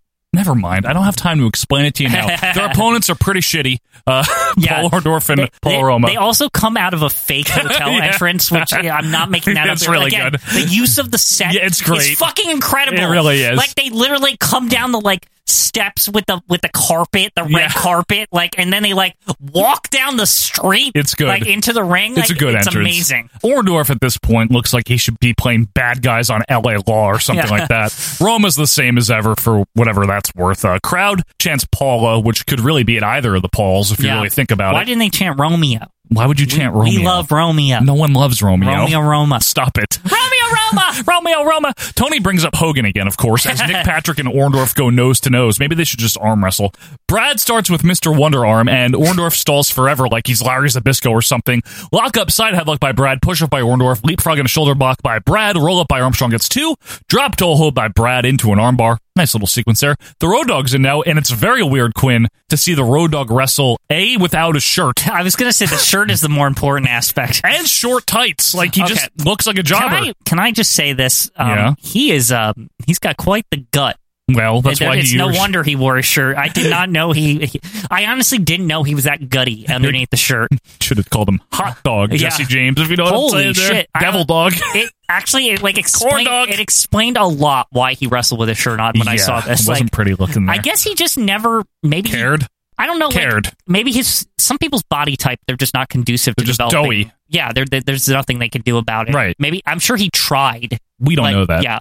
he might not. Have. He you might have think just he just given up. didn't work out or No. something? Did he the was like absolute- a marine or something though. Yeah, like, but maybe he was like, "Fuck that! I did my time and then that's go true. for it. I'm done I mean, with this seriously, shit." people. I respect people that go to war and stuff, Absolutely. and like, Absolutely. if you don't want to fucking work out after doing that shit, I don't, blame bl- you. I man. don't blame you. That's yeah. it. Armbar by the roadie on the good arm for the record. Ornbor- Orndorff punches his way out, tags in Roma, who promptly gets drop toe holded, drop toe held. I don't know how to say it. how do you say that? Drop Uh, toe holded. Is that what it is? I, I Drop just toe made held. that up. Yeah. Uh, double team by the Armstrongs here as Brad is back in to work the arm. It's in their name, right? The Armstrongs. They do the arm bars. Roma takes control with some very exciting stomping as Jesse is impressed at Roma's physique. He's like, he could eat pizza every night if you wanted to. You tell that to Road Dog. I think Road Dog does. Yeah. Nice side slam by Roma. Tagged back to Orndorff, who dances really stupidly. They say like the Holly Golly or Yeah, something. What, okay, what Whoa, the hell is that? whoa, He's like, oh, we did the Holly Gully. What like is that, And that? Shivani becomes really southern for a What- second. what's like, that? I don't know what that was. Is that part of his gimmick I in didn't this even, time? I didn't even know what. I was like, did he do something? Like, I was like, what? They, they're like, he did the Holy Gully, and I'm like, excuse me, what's the Holy Gully? I don't know what that is. It's a dance, I think. Is it Yeah. like the Charleston and the 23 Skidoo and all that? Maybe, or maybe it's like the southern version of the Charleston. Southern Charleston. Even though the Charles Charleston is a southern city, I don't know. Whatever. Just let us know, folks. Yeah. He lands a diving elbow, though, and gets caught in the sunset flip for two. Orndorff tags back into Romo, who lands a beautiful standing drop kick to Brad. I'll give him that. Heels double team in the corner while Road Dog gets scolded by Nick Patrick. Brad rams Roma into the turnbuckle and makes the hot tag as Orndorff comes in as well. Big right hands by the roadie and a big body slam to Orndorff.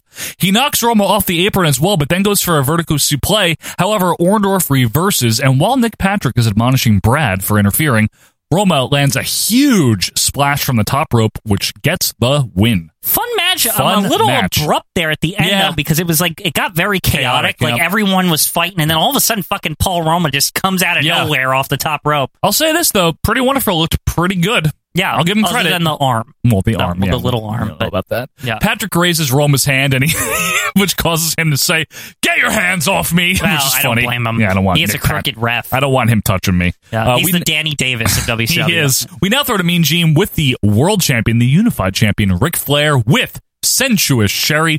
Flair has a classic gray suit and sunglasses, and Now- Sherry looks great too. Now I have to say, here's here's what I was talking about before. Where se- sensational Sherry now she's got the the, the makeup where Yep. she's uglied up Yep, and yep, like that like she's like classic evil. She's also got if you notice, I know she does this when she does like heel and face.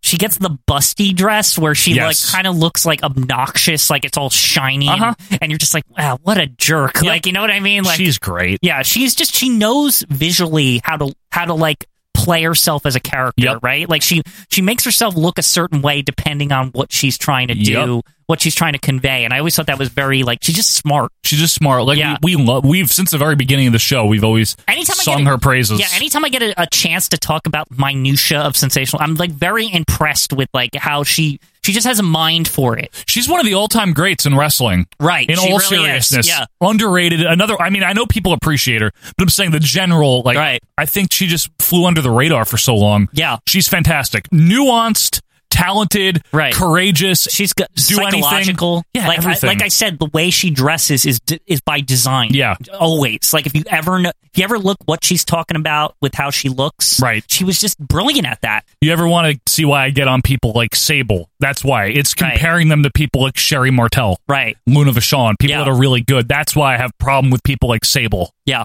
That's all. Okay. Anyway, Flair's very proud of himself for bringing in Sherry. Well, I don't blame him. And for winning the unified title, you know, suits, limousines, all that stuff. And then Sherry, you know, Hulk Hogan's longtime adversary Yeah, for all that- these years. It's weird to think that Ho- Sherry is like a She's- number one adversary of She Hulk Hogan. is. She really is. She hates him. Like eh, I I mean, she started with the Macho Man, and Yep. they, they went right after Hogan. Oh, yeah, she Million hates Dollar Hogan. Man didn't like Hulk Hogan. Yeah. Like See? anybody, Sherry was a, sub- Shawn Michaels probably didn't like Hulk Hogan. No, in real life either. Yeah, Harlem Heat definitely didn't like. Hulk Oh, Hogan. we Yeah. know that much. Yeah. And Sherry basically says she's going to kick Hogan's ass too, which is awesome. and they both woo, of course, to end the promo, which is great. Hulk Hogan, let me tell you something. What I did this thing is going to be nothing.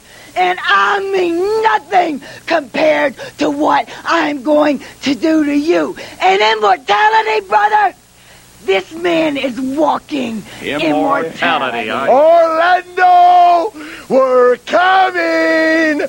Woo! So Tony runs down what we're going to see next week, Quinn. It's the debut of Stars and Stripes. on the Fourth of July episode, I must Ah, note look they, at they that. they say that they're debuting on the Fourth of July. and that would be uh, the Patriot Yeah. and uh, Marcus Alexander Bagwell. Yeah, Means you don't have more of the Bash at the Beach. That- That's literally the hype for next week. you get to see learn more about the matches or something. And separately, more about Hogan and Flair. Yeah. and Vader will be in action, which is good. And Flying Brian will be in action again. Well, we know it's going to get all the focus next week, Quinn. Yep. I can only imagine. That sounds that, that whole list of that sounds awfully familiar to what we just watched. By Exactly. the way. That's Other the than point. Stars and Stripes replaces Pretty Wonderful. And Vader replaces Va- Boss Man. Oh. Vader replaces Bossman, Flying Brian again. I know. Hulk Hogan talk and Bash at the Beach talk. That's- all that happened on this episode. Yep. And Quinn, we actually get some credits here. Well, I mean, you need credits. There's a movie set. Good point. There's probably actually like key grips and stuff on this shit. Like, no joke. Here's a couple of credits for you, folks, just because sometimes I like to point them out when they're notable. Supervising producer, Tony Schiavone.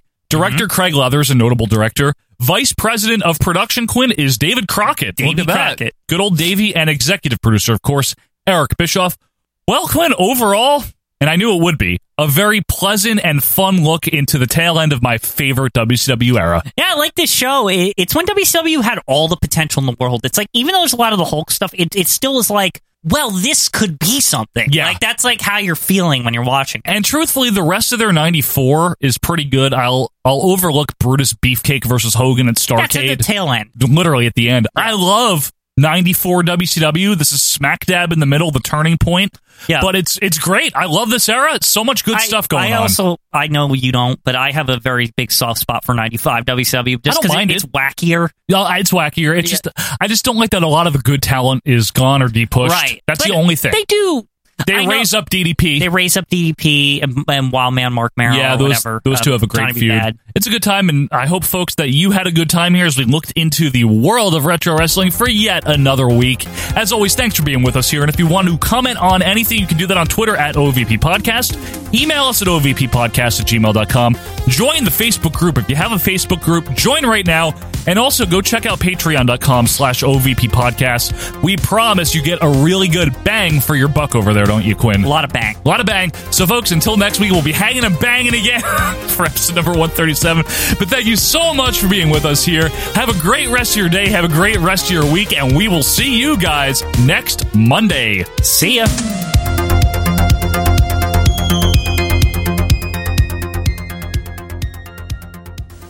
You know, Ric Flair, after what happened at the Clash of the Champions, man, if it takes Nick Bockwinkel, if it takes Ted Turner, whatever it takes, the Hulkster and Jimmy Hart, we'll do it, baby, to get that match with you. You know something, WCW? After what happened at the Clash of Champions, brother, I know there's a big dark cloud hanging over the WCW bros. And I don't mean to be out here posing, brother, hanging out in the parking lot and looking good, smiling like an acre of sunshine, brother, because I know the mission I've embarked on, and I know what I gotta do for the means to meet the ends, man. But right now, Jimmy Hart's all upset. Everybody in the WCW hierarchy, from Eric Bischoff to Bill Shaw, everybody's rocking and rolling. Footing with disaster, I might add. But Hulk Hogan, he's got everything in the proper perspective, man. I've got a game plan. I plan my work, and now I'm going to work the plan. Just the other day, as it all went down at the Clash of Champions, when I headed to my hotel room, the phone was ringing as I put the key in the door, brother. And on the other end of the phone was the number one Hulkamaniac of all time, John Henry.